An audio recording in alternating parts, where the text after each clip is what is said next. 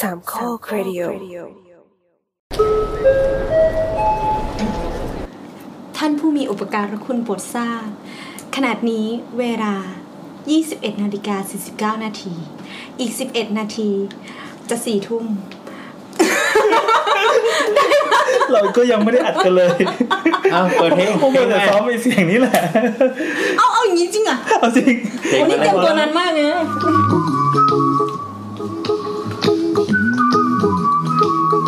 โอ้ยน้ำเอ้ย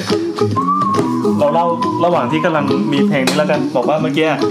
น้ำซ้อม ซ้อมไม่กี่รอบวะแล้วมีการคือเป็นครั้งแรกของรายการเราเลยที่มีการตัดเสียงออกเพื่อเทคใหม่ แล้วน้ำก็ทำได้แค่นั้นนะครับ ก็พิจารณาแล้ว เขียนบทด้วยไม่อยากจะบอก เขียนเขียนสคริปต์ด้วย เขียนเยอะกว่า เกินสามแผ่นอ่า สวัสดีครับ กลับมา ขอต้อนรับ กแล้ว ผู้อุปการและคุณทุกท่านนะครับ เข้าสู่รายการ YouTube เปล่าวะรายการอะไรเราเพิ่งอ่านยูทูบมาพัน ไม่สับเพสาวสาวสาว รายการสาวสาวสาว EP ที่ 19 นะครับ เราออกอากาศกันวันที่ 1 กรกฎาคม 2560 นะครับ พุทธศักราช2560 พอ ละ เดี๋ยวตะกี้ทำไม่ได้ เอาแล้วตามนี้มันทำได้ แต่เราวันนี้พบกันเหมือนเดิมนะครับ มีโบสแอน ชื่ออะไรวะโอ้ น้ำ น้ำตัวนะครับ แล้ แล้ว ว ก็ วันนี้มีแขกรับเชิญพิเศษนะครับไบรท์นะครับจากสาวจริงๆต้องพูดเองใช่ไหมแต่เราขี้เกียจเสียง ครับเอาอะไรครับ ต้องมีเสียงตุ้งติ้ง อ่า ติ้ง เอา ติ้ง พูดพูดหน่อยพูดหน่อย พูดพูด นะ ค ค รั รั บบ ผมไปจากสลับผักบาไรตี้ครับ ครับ อ่า ถ้าใครสนใจรายการสลัดผักนะครับ ก็ ไปฟั ฟั ง ง ได้ สาวสาวสาว จบผมกลับแล้วผมกลับแล้ว ตอนล่าสุดถลัดถัดพูดเรื่องฮีโร่อะ ยังยังออกไม่ครบเลยสามสามตอน เมื่อไหรจะเสร็จครับ เมื่อไหรจะตัดเสร็จ รายการ เดี๋ยว ข้างล่างนี้ ใช่ครับเดี๋ยวเดี๋ยวสามตอนเสร็จเดี๋ยวอาจจะมีเทปเพิ่มอีกฮะ อ่า อ่า โอ โอ เค เคไปก็ไปตามฟังนะ ก็นั่นแหละครับ แล้วก็กลับมาสู่รายการสาวสาวของเรานะ แต่จะพูดเรื่องฮีโร่ ไม่จับหวย อันนี้ก็จริงอันนี้เทปที่สิบเก้าก็สี่เดือนแล้ว สี่เดือนเลยเหรอ เฮ้ยจริง เราอัด นะ มาสี่เดือนแล้วป่ะ เรามาทำอะไรกันอย่างนี้สี่เดือนเลยเหรอ ไม่อยากจะเชื่อ มีอาชีพหลักของเรา กลางวันเป็นอาชีพเป็นเล่น งานกงงานการไม่ทำถามถ้ามึงอัปเดตข้อมูลอยู่ วันวันๆ หัวหน้าเห็นแต่กูคุยไลน์เฮีย โอเค อ่ะ ก็เราวันนี้เราจะมาพูดเรื่อง ห้าง ห้างใช่ เรายังไม่ได้ตั้งชื่อเป็นชื่อไตเติ้ลอย่างเป็นทางการนะ เอาเป็นห้างไว้ก่อนแล้วกัน ทำไม ครับ เราถึงพูดเรื่องห้างอะ คือจริง ๆ เดี๋ยวก่อนเดี๋ยวก่อนจะหาว่าเราไปเกาะกระแสสังคม เรื่องห้างเป็นเรื่องที่เราคุยกันมานานแล้ว จริงๆเราเกิดมันมันบ่อยมากเลยนะ ใช่ใช่เอออะก็เอ๊ะเดี๋ยวเราจะจัดเรื่องห้างเหมือนเหมือนพวกปล่อยงูหลามทองใช่ไหม เราจะปล่อยงูหลามทองนะไม่ปล่อยสักที เปิดออกมาในรังไม่มีอะไรเลย ใช่แล้วก็เราก็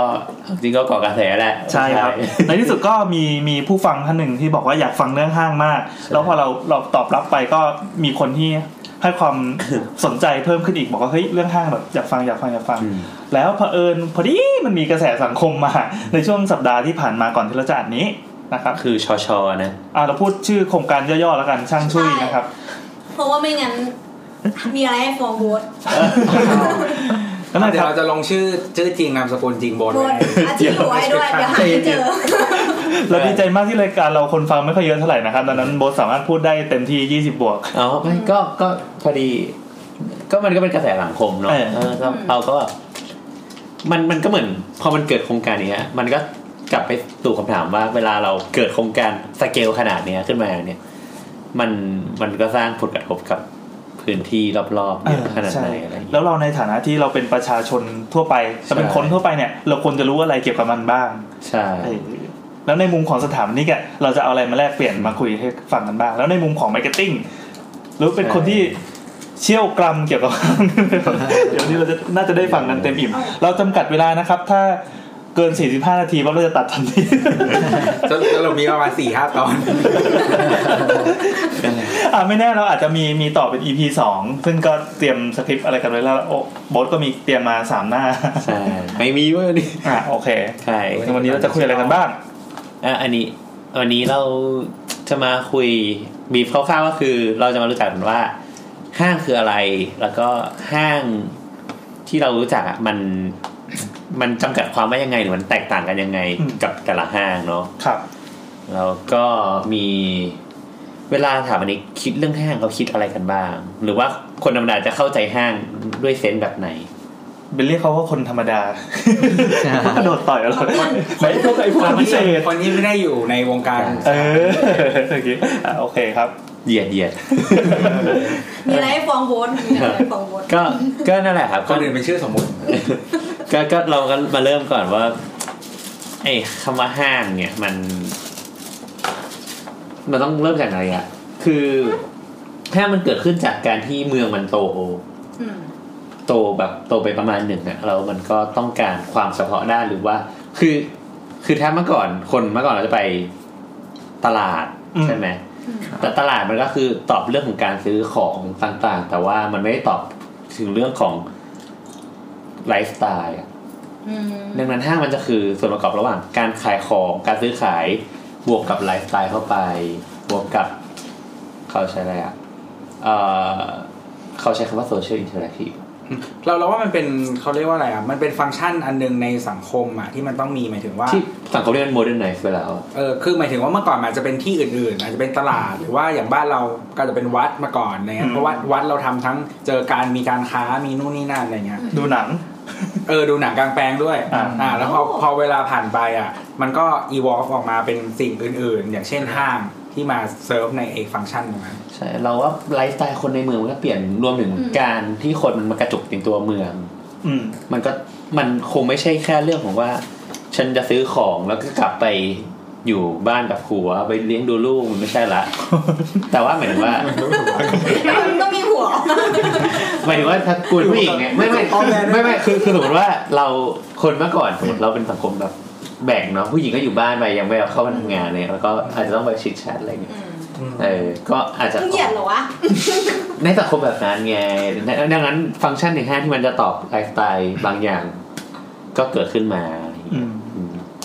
ซึ่งซึ่งห้างห้างแห่งแรกในโลกที่เกิดขึ้นมาเนี่ย อยู่ที่เมือง มาแล้วครับคำถามแฟนมันธุ์แท้มาแล้วครับอ่า แคนซั ทายสทายทายประเทศกันไหมทายประเทศ อ่ะ ไม่ทัน ข ละ อขอขอทวีปก่อนใบทวีป ทวีปอเมริกา อ้าวอเมริกาเหรอแต่เราเกี่ยวายุโรป เออตอนแรกคิเกิด ดว่า ขึ้น ยุโร ที่ ป อเมริกา เออ อืม ต้องประเทศอเมริกาแน่เลย ไม่ไม่ดีไฟคำว่าห้างก่อนที่เราจะบอกว่า เออ ไอ้ห้างสรรพสินค้าแห่งแรกมันคือที่ไหน อ่ะงั้นพร้อมไว้ก่อนอ่ะ อ่า ห้างคืออะไรครับ ห้างเกิดอะไรตัว อ้าวก็ที่ถาม สำหรับเราอะเราคิดว่าห้างคือตลาดติดแอร์เว้ย ห้างคือตลาดติดแอร์เออ แต่ว่าเปลี่ยนเปลี่ยนจากแบบแผงขายผักอะไรเงี้ยเป็นแบบร้านอย่างอื่นอะไรเงี้ย เรามองว่าห้างคือร้านค้าที่มามามากองกองรวมกัน ถ้าเกิดว่าที่ไม่พอก็ยกขึ้นไปเป็นตึก อืม ประมาณนี้ คือเราไม่แน่ใจว่าเราเข้าใจถูกไหมนะ แต่ว่าถ้าบอกว่าห้างเกิดขึ้นครั้งแรกที่สหรัฐอเมริกา เพราะว่าเหมือนที่ยุโรปอะฟังก์ชันเนี้ยมันยังมีตลาดอยู่ มันยังมีสแควร์มี เออเออเออ ทาวน์เซ็นเตอร์อยู่แล้วมันก็คือเหมือนกับว่าเมืองที่ยุโรปอะมันออกแบบมันเป็นเมืองที่เก่ากว่านั้น มันออกแบบมาเป็นแบบ walking อะ เออ อืม เพราะฉะนั้นห้างมันอาจจะยังไม่ต้องก็มันยังมันยัง ยังไม่ตอบโจทย์ขนาดนั้น เออไม่ต้อง อืม ไม่ได้ตอบโจทย์ขนาดนั้นในขณะที่อเมริกามัน มันคือเมืองใหม่หมดเลย เออเมืองมันใหม่กว่า แล้วก็มันเกิดมาในยุคที่อาจจะ มีการสร้าง มีการสร้างรถถนนหรืออะไรมาแล้ว ใช่ใช่อเมริกาคือประเทศที่ใช้ถนนวางเป็นหลักเนาะเมืองก็ค่อยๆโตตามถนน อืม ซึ่งก็ต่างจากยุโรปอะไรอย่างเงี้ยอืม อืม อ๋อยุโรปเป็นแบบเดินเหรอหมายความว่า คือเวลา เป็น เว ต ลา อกตอก คือ เมืง เวลา เก่า เมืองแบบยุโรปมันจะคิดแบบในสเกลที่แบบว่าคน เออ มันสามารถเดินทางกันได้ จะมีสแควร์จะมีพลาซ่าจะมี คือมันอยู่มันสร้างมาตั้งแต่หมายถึงว่าแบบหลายร้อยปีก่อนที่มันยังไม่มีอย่างอื่นเลยเพราะฉะนั้นทุกคน อืม มันจะต้องเดินก่อน อ่าก็เป็นระยะเดิน ครับก็คือแบบเมืองแบบทั้งทั้งเมืองครับเดินได้หมดเลย อ่าอย่างไบรท์อยู่เยอรเยอรมันใช่ป่ะ ครับ เป็นยังไงบ้างเมือง มันก็เดินได้หมดใช่ไหม เดินเดินได้หมดอะครับแบบอืมคือคือหลักๆก็คือเดินได้หรือ จาก ว่า บนสุดของประเทศยันล่างสุดของประเทศที่เดิน อันนั้นธรรมยาตราเลย แต่คือคือเหมือนครับครับก็คือแบบคือถ้าถ้าจะเดินแบบไม่มีรถก็เดินได้อะไรเงี้ย แต่ว่าคือถ้าถ้าเกิดแบบไม่อยากเดินก็อาจจะนั่งรถรางซึ่งไอ้นั่นไอ้รถรางเนี่ยมันก็อาจจะเรียบไปกับถนนที่แบบคนเดินได้อะไรเงี้ย เมืองเมืองที่ไบรท์อยู่นี่คือเป็นแทรมใช่ป่ะไม่ได้ ใช่ครับ ไม่ได้เป็นไม่ได้เป็นทูบหรือว่าไม่ได้ นะครับคือเขาพยายามสร้างทูบอยู่สี่ห้าปีแล้วไม่เสร็จสักทีเลย ช่วยแปลเป็นภาษามนุษย์ได้ไหมครับ ก็คือ สร้าง แค่ คือรถราง ก็คือรถราง ใช่ ทิวบ์ก็คือมันเป็นอะไร ทูบ นะ มันคือมันคือชื่อเรียกของใต้ใต้ดิ ดิ น นในอังกฤษจะเรียก อ๋อ ทูบแต่ถ้าอเมริกาจะเป็นเมโทร ใช่สับ เมืองไทยก็เป็นอิมาที อ๋ออ๋ออ๋อโอเค อะไรอย่างงี้เออ ไม่แต่ว่ามันไม่จริงๆ คือคำว่าเมโทรมาจากฝรั่งเศส อ่าอ๋ออ๋อเออเออ โอบิวอล ใช่เพราะว่าเพราะว่าเพราะว่าเพราะว่าที่ที่ปารีสอะมันเรียกเมโทรโพลิแตนไงแล้วมันก็ อ่า ก็เลยแบบเออมันก็เลยเรียกว่าเมโทรอะไรเงี้ย อ๋อ ซึ่ง ครับ ซึ่งบ้านเราอ่ะเอเอบาทีจริงๆเรียกว่าเมโทร อ๋อ ใช่ใช่ โอเค ต แล้วเราก็กลับมาถึงห้าง กลับมาสู่ห้างครับ ครับ ซึ่ง ซึ่งอ๋อซึ่งบอก เดี๋ยวเดี๋ยวแป๊บนึงผมได้ยินคำว่าพาซาพาซาเพราะเอ้ยพาซามันก็มันก็เป็นคำที่เราติดหูมาตั้งแต่เด็กใช่ไหมเฮ้ยเซ็ตอะไรนะห้างอะไรที่มันพา ใน ซา ลาซา ก็เซ็นทรัลพาซ่า เป็นแค่พาซาพาซาคืออะไร จริงๆคำว่าพาซ่าก่อนที่จะมาใช้แบบนี้เข้าใจว่าน่าจะหมายถึงพื้นที่ว่างแล้วทำเป็นตลาด ใช่ อะไรอย่าง เป็ เงี้ น ย ตลาดมากกว่า ที่ให้คนมาแบบ ตั้งร้าน อืม พาซาก็คือตลาด ตลาด เอออื มตลาด โอเค เดี๋ยวเราคงจะได้ยินไอ้พวกคำที่เราคุ้นหูแล้วก็เพิ่งมารู้อ๋อมันมีความหมายอย่างนี้นี่หว่าเนาะ เออรอตัวแล้วกัน ยาแล้วอ่ะ ต่อต่อเลยครับ โอเค ซึ่งโอเค อันนี้คืออันนี้คือ งั้นเรามาหาเขาเรียกอะไรอะคำจำกัดความของคำว่าห้าง อ่า อันนี้เอามาจากวิกิพีเดีย นั่นครับ เป็นเป็นซอสที่น่าเชื่อถื อครับ บอสเพิ่งไปเขียนมาเองเมื่อวาน ใช่เมื่อวานพิมพ์เขาบอกว่าห้างสรรพสินห้างสรรพสินค้า หรือเรียกสั้นๆว่าห้างเนี่ย คือร้านขายร้านค้าขายปลีกขนาดใหญ่ ซึ่งมีสินค้าหลากหลายประเภท อืม แยกตามแผนก โดยไม่มีการขายผ่านตัวแทนจำหน่าย คีย์เวิร์ดคือไม่มีการขายผ่านตัวแทนจำหน่าย ก็คือ ดังนั้นมันแปลว่า ห้างเป็นผู้นำสินค้ามาขายเอง เออ ซึ่งอันนี้มันหมายถึงมันคือ department store เออ อั อั นนี้ฟังก็จะจะเออจะขมวดคิ้วนิดนึงเออมันต่างจากห้างที่เราคิดเนาะเพราะอย่างห้างที่ผมคิดมันคือมันคือมีรวมอ่าเขาเรียกว่าเป็นร้านรวงที่มาเช่าแผงเช่าอะไรอยู่ด้วยอะ อ่า แต่ว่าแต่ว่ามันทำให้น้ำนึกถึงไอ้นี่นะ แบบสมัยก่อนอ่ะ ห้างมันมาจากแบบพวกห้างทองบางทีก็เป็นห้องแบบเป็นร้านสมุดอ่ะ ถูกถูกถูก เป็นร้านหนัง เขาตาย สือ ไปแล้วพูดถึงเขาเลย ไม่ใช่ครับเกินละห้างทองเพลงเอง ตอนแรกกะว่าจะสัญญากันก่อนว่าเราจะไม่เล่นมุกนี้ อ่าโอเคต่อ แบบที่เป็นร้านหนังสือที่มีหนังสือเยอะๆเขาก็เป็นฟิลแบบห้างเหมือนกัน เออเออ รู้สึกว่าไอ้ที่เอาเอ่ออะไรนะบันไดเลื่อนมา เปิดเป็นก็เป็นห้างนี่ ก็คือ แดงมารูนะ อะไรนะแต่กี้ที่โพสต์โบทพูดมันคือเราเรียกว่า department store ก็คือเหมือนมันเป็นเจ้าของหนึ่งคน อ่า เขาก็ เอาสินค้าห มี ลาย สิหนลาย ค้า ที่ เยอะมากๆ โดยที่เขา แล้วก็ เป็ สิ น ค้าหลาย ๆ แบบก็แบ่งเป็น ตัว แผนกต่างๆ อย่างเช่นแบบเสื้อผ้าชาย เสื้อผ้าหญิงแผนกเครื่องหนังแผนกอะไรก็ไม่รู้อ่ะ เฮ้ยแต่ฟิลพอพูดอย่างนี้แล้วฟิลน่ะห้างเก่าๆมันมา อืมในขณะที่ถ้าเป็นพี่แอนพูดบอกว่า เอ้ยมันมีร้านค้ามา อันนั้นจะเรียกอีกอย่าง จำกันเยอะๆมันอาจจะเป็นสิ่งที่เรียกว่าศูนย์ ศูนย์กา การ ร ค้า ค้า อ๋อปริ้งแบบรู้สึกกระจ่างนะอ๋อศูนย์การค้า หลังๆ เราก็เลยได้ยินคำว่าศูนย์การค้ามากกว่าคำว่าห้าง ใช่ เพราะว่าจริงๆตัวเข้าใจว่าสมัยก่อนอย่างในเมืองไทยเองอ่ะ เหมือนกับว่าห้างสมัยก่อนอย่างเซ็นเซ็นทรัลอย่างเงี้ยที่เขาทำอ่ะเขาก็เป็นห้างสรรพสินค้าอย่างเดียว ใช่ มาก่อน อ่าอ่าอ่า อย่างเช่นสาขาเก่าๆอย่างเช่นอ่าวังบุรพาหรือว่า ตอนนี้ยังมีอยู่ไหมอ่ะ ตอนนี้เปลี่ยนเปลี่ยนเป็นไชน่าเวิร์แล้ว อืม ที่ไหนวะ เออ ไปบ่อยไปบ่อยไป เออ ที่บ้านขายผ้าซื้อผ้าม้วน อ้าว แล้วก็อยู่แถวแถวแถวโซนเยาวราชอะไรโซนนั้น อ่า แล้วก็เอ่ออย่างหรือว่าเซ็นทรัลชิดลมอย่างเงี้ยก็คือเซ็นทรัลชิดลมก็คือมันเป็นห้างอย่างเดียวจริงๆห้างสรรพสินค้าอย่างเดียวจริง เออ เกสรพลาซ่า ๆที่มีอย่างอื่นที่สามารถสร้างไม่ใช่ เป็นศูนย์การค้า ศูนย์การค้าศูนย์การศูนย์การค้า อืมส่วนย์การค้าก็คือมีเจ้าอื่นที่มามาเช่า ก็คือปล่อยมี ซึ่ง ค้าปลีก คือคือในเกสรพลาซ่าไม่มี department store ไม่มีห้างสรรพสินค้าอยู่ข้างใน อ่า เขาเป็นเจ้าของอาคารอย่างเดียว ใช่ แล้วเขาให้ผู้เช่ามาเช่าขายของ อืม อ่าเอ่อนั่นแหละเราเราก็จะกลับมาสู่ว่า เนี่ยมันเห็นว่ามันจะมีคำแยกว่าห้างสรรพสินค้า แล้วก็ศูนย์การค้าดังนั้น มันต้องเริ่มจากว่าแยกจากกันก่อน อ๋อ เออ แสดงว่าศูนย์การค้าใหญ่กว่าห้าง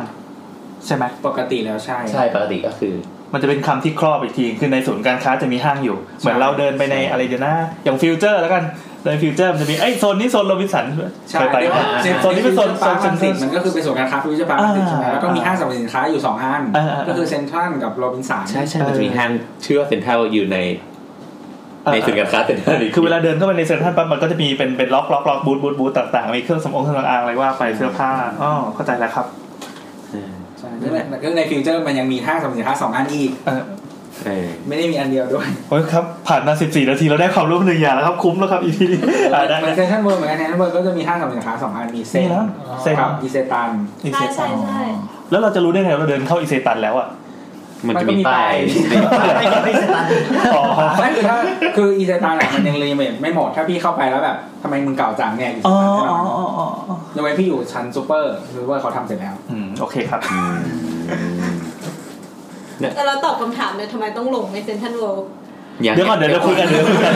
นี่เป็นไฮไลท์ของ EP นี้เราตั้งชื่อ EP ไว้ทำไมเราต้องหลงเลยเซนตำรวจ เอาหลงจริงๆ ยัง อะ โดนฟ้องเถอะ แต่น้ำมีวิธีออกนะ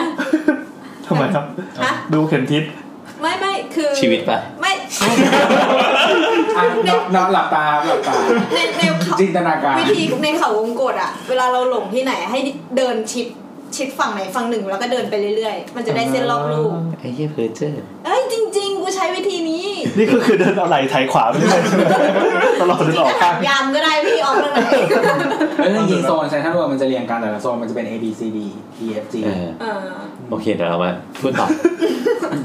อ่ะแล้วโดยส่วนมากเนี่ยเวลาเราเข้าห้างเนี่ย ก็เมื่อกี้น้ำก็เกริดพูดถึงว่าทำไมลงเนาะเราก็จะเริ่มก่อนจากก่อนว่า จริง ๆ แล้วห้างเนี่ยมันยังไงดีอะคือเรา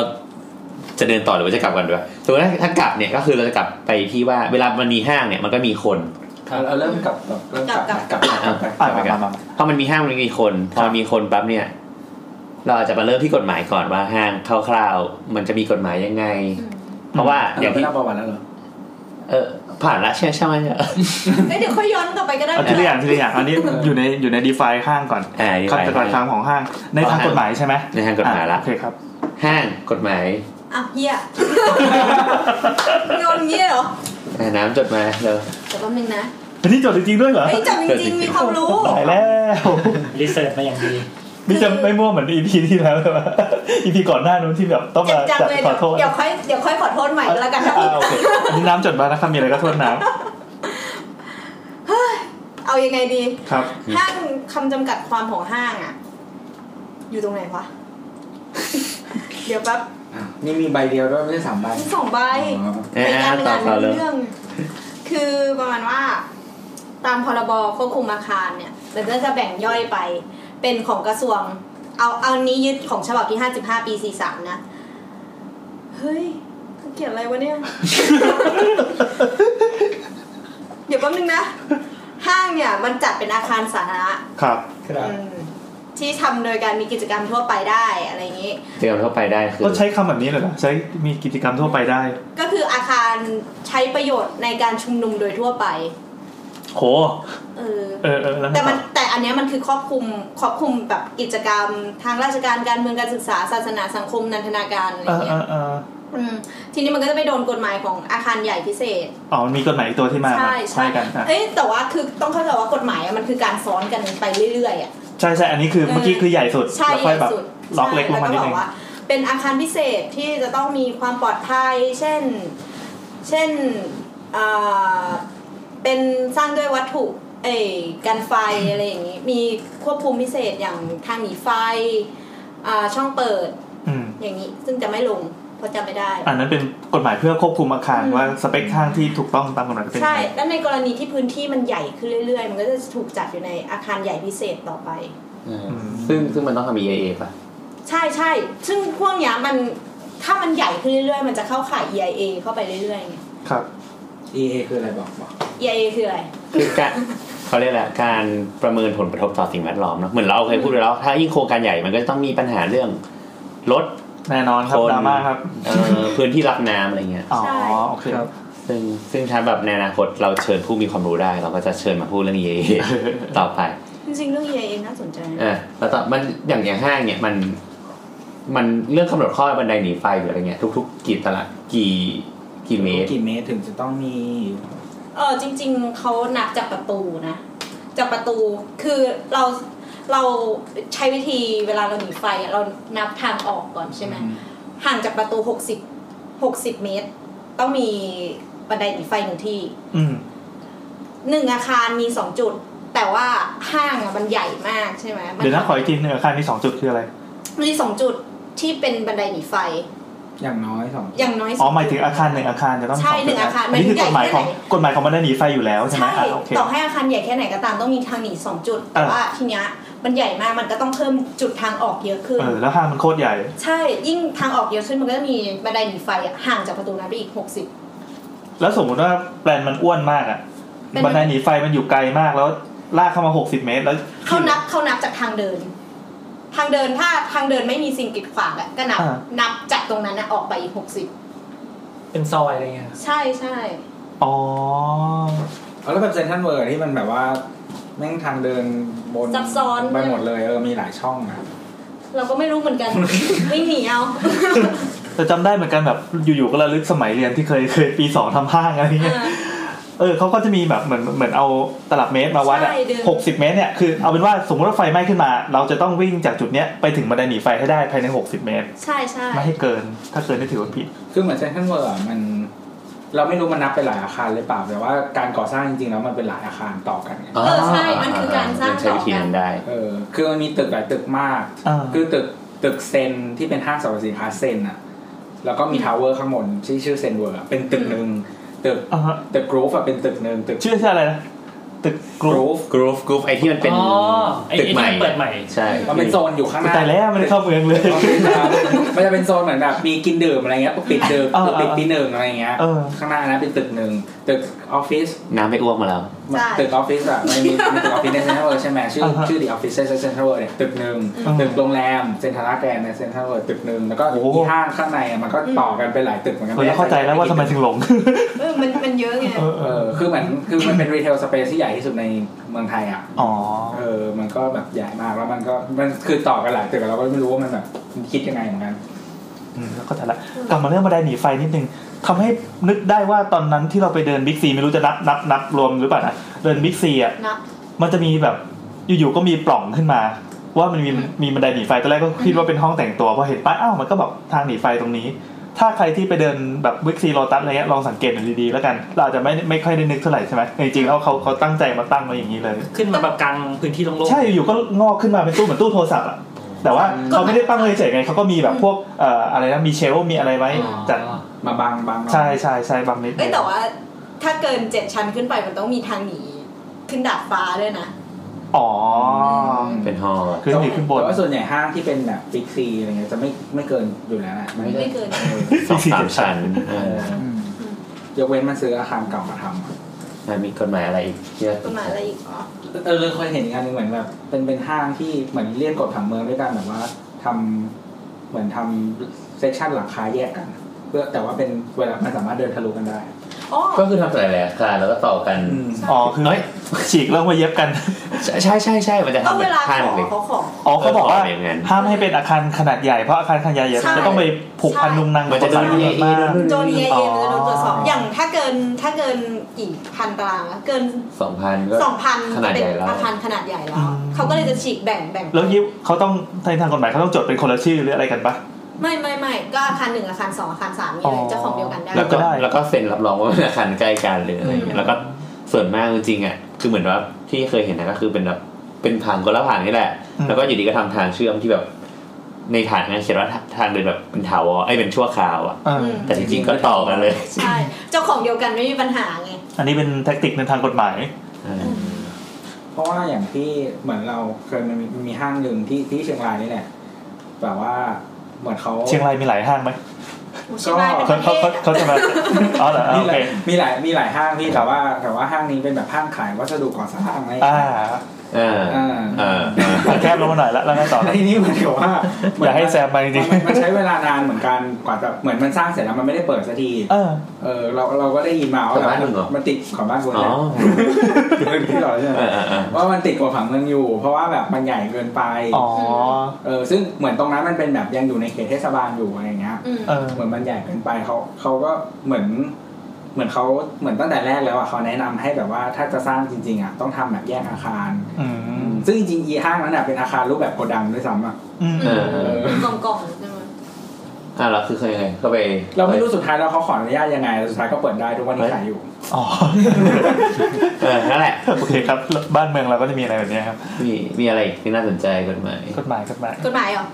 ถ้าแต่จริงๆเมื่อกี้ที่คุยกันหนึ่งก็คือห้างมันพ่วงกับผังเมืองใช่ปะอันนี้อันเราจะคุยเรื่องกฎหมายให้จบ เออเอากฎหมายจะเป็นก้อน เขียวนะ ก็อย่างอย่างเมื่อกี้ที่พูดถึงเรื่องว่าสิงห์บุรีจะไม่มีสิงห์บุรีไม่มีห้าง อ๋อะอเราคุยกันเออ เหรอ บอกว่า สิงห์บุรีมีห้างเดียว ทำไมอ่ะ เพราะว่า เป็น ค เมืองนเล็ก คนน้อยไม่เจริญ ไม่ใจใช่ร้ายน้องเจนเอ็นเคบีแล้วลุยเลย บี ยังไง เอ็น ครับ เคนี่หว่า เออผิดแล้ว แอะแอะต่อ อ๋อ มันมันเป็นจังหวัดเล็กไง อ่า แบบจำนวนห้าง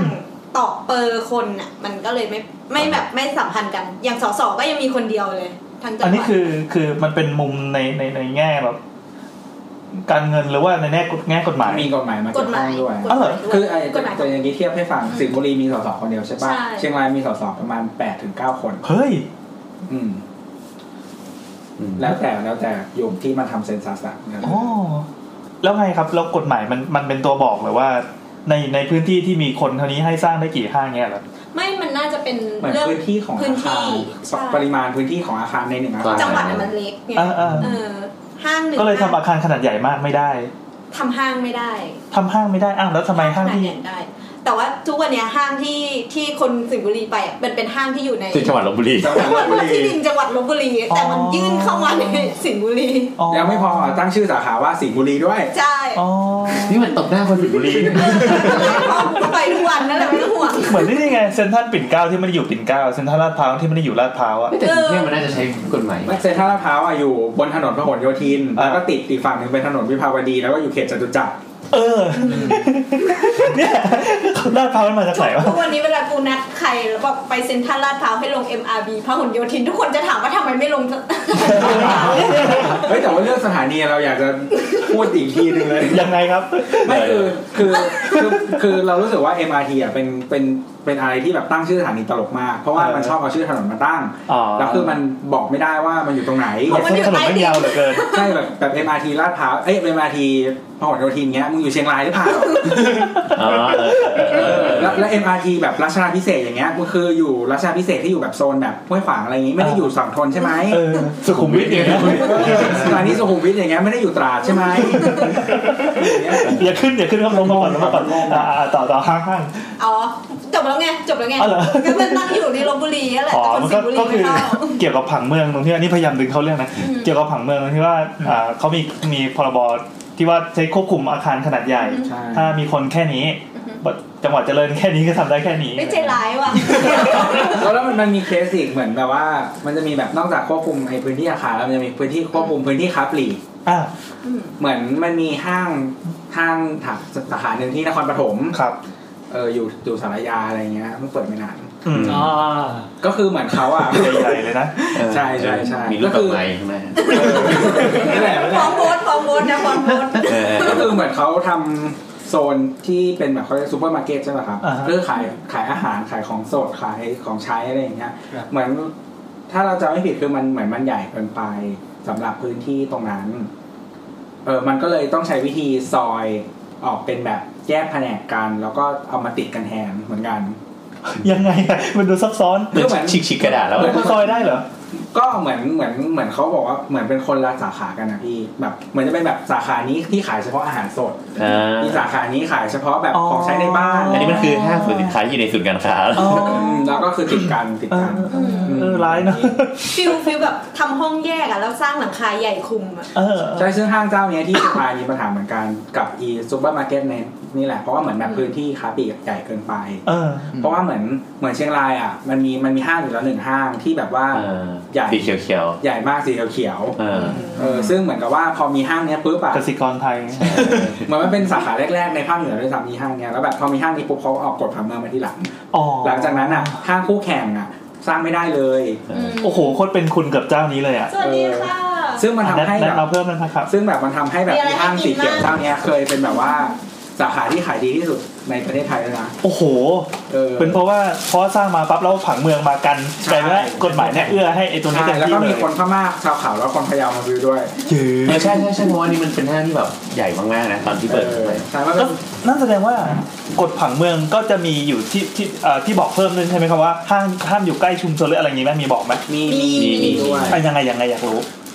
มันมันมันแล้วแต่เลยอันนี้มันแล้ว แล้วแต่ แต่ แต่ ไม่ ละ ดู ที่แต่แต่ละจังหวัดแต่ละเทศบาล ค่ะ มันจะไม่เหมือนกัน อ๋อเขาจะมีกฎที่ใช้เฉพาะพื้นที่ ใช่ เขาเป็นกฎหมายท้องถิ่นอีก มันอยู่มันอยู่โซนไหนแบบอยู่โซนพาณิชยกรรมหรือเปล่ามันสร้างอาคารได้ใหญ่แค่ไหนอะไรเงี้ย เออ ยู่ คือคือ ใโซ ถ้าอย่างในกรุงเทพมันก็จะเขาเรียกว่าเป็นพื้นที่หนาแน่นอยู่แล้วอะดังนั้นพื้นที่สีแดงมันไม่แปลกเลยที่แบบ จริงจัง สีอะไรนะสีแดง สีแดง สีแดงแปลว่า พื้น ถัง ที่ เมืองมันจะเป็นถังสีอ่ะ เออ เออเออ ในกรุงเทพไหน สีแดงแปลว่าอะไรครับ แออัด ไม่ใช่เป็นพื้นที่เพื่อพาณิชยกรรม เออพาณิชยกร พื้ ร น ม ที่เศรษฐกิจอะไรเงี้ย ใช่ใช่ อ๋อเอ่ออย่างอย่างเพชรบุรีอะจำได้ว่าคุณคุณว่ามันก็เคยมีเคสคล้ายๆเชียงรายอะคือมีห้างหนึ่งไปอยู่กลางเมืองเสร็จปั๊บ กฎหมายก็มาบอกว่าเฮ้ยเขตเมืองเนี่ยห้ามต้องขีดเส้นไปเท่าไหร่ถึงจะสร้างห้างได้ดังนั้นห้างที่มางอกทีหลังก็ไปอยู่กระจายตามชายแดนทั้งหมด ซึ่งสุดท้ายแล้วพอห้างที่สร้างได้เจ้านั้นนะครับ ก็คือที่มาสร้างตรงข้ามมีห้างสีเขียวนั่นแหละห้างเดิมที่มี อ่า แต่ว่าเขาใช้วิธีลดขนาดซูเปอร์มาร์เก็ตลงนิดนึงเพื่อให้มันผ่านกฎผังเมือง อ่า อืมแล้วก็จะมีวิธีดิ้น ก็จะมีดอกไม้อยู่ข้างหน้า เลี้ยงบ้าน อยู่ข้างหน้าเหมือนที่นครปฐมเลย แย่แล้ว เออ ฟ้องโวตนะคะฟ้องโวต โอเค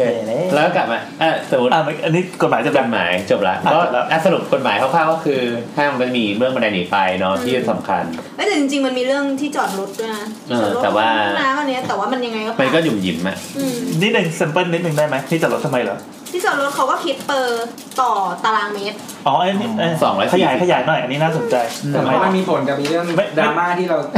ใช่ใช่ใช่ใช่ไม่ต้องลงเป็นตัวเลขก็ได้แต่แค่บอกว่าเออมันมันมันมันกฎหมายของเขาดีไซน์ไว้เพื่ออะไร อืมมันมันคิดต่อพื้นที่ต่อคนนะ 240 หรือ 120 ร้อยยี่อาคารขนาดใหญ่ อ่ะ อ๋อถ้าเป็นกฎอ่าถ้าเป็นอาคารขนาดใหญ่ให้มีที่จอดรถหนึ่งร้อยยี่สิบ ไม่คือสมมติว่าเป็น ไม่ พื้นที่ หนึ่งร้อย ขายมันจะคิดตามพื้นที่ขาย เออเออเออ สมมติว่ามีเดี๋ยวพื้นที่ขายปลีกเอ่อพื้นที่ขายทั้งหมดอะ อ่า คือร้อยสมมติ 120 หนึ่งหนึ่งหมื่นสองพัน อ่า หนึ่งหมื่นสองพันใช่ไหม ตารางเมตร ตารางเมตร ตารางเมตร ก็เอา 120 ไปหาร ก็ต้องได้จำนวนที่จอดรถเท่านั้น อ๋อ แล้วแต่เมื่อกี้กลัวพูดว่าพื้นที่ขายอะนับทางเดินด้วยนะ เออ มันนับทั้งหมด แต่แต่ว่าบางทีเราจะเห็นห้างบางที่มันแบบ ที่จอดรถมันน้อยอ่ะ อืม เพราะว่าบางส่วนเขาไปหางแบบสำนักงานตัดทิ้ง อืมใช่ใช่ สำนักงานก็ใช้อีกกฎหนึ่ง เขาใช้ข้อข้อนี้ในการในการในการแบบลดจำนวนที่จอดรถเพราะว่าที่จอดรถมันก็เป็นพื้นที่ขายเหมือนกันของห้างเนี่ย ที่จอดรถมันคือมันสิ้นเปลืองสร้างไป ใช่ ก็ไม่ได้ ใช่ ทำทำกำไรอะไรใช่ไหมเออเขาก็พยายามจะหาวิธีนิดนึงแง่มุมนิดนึงที่ทำให้สร้างที่จอดรถ เพราะว่าอย่างแบบ เป็น สำ ที่ นัก ขาย งานน่ะมันก็ใช้วิธีคิด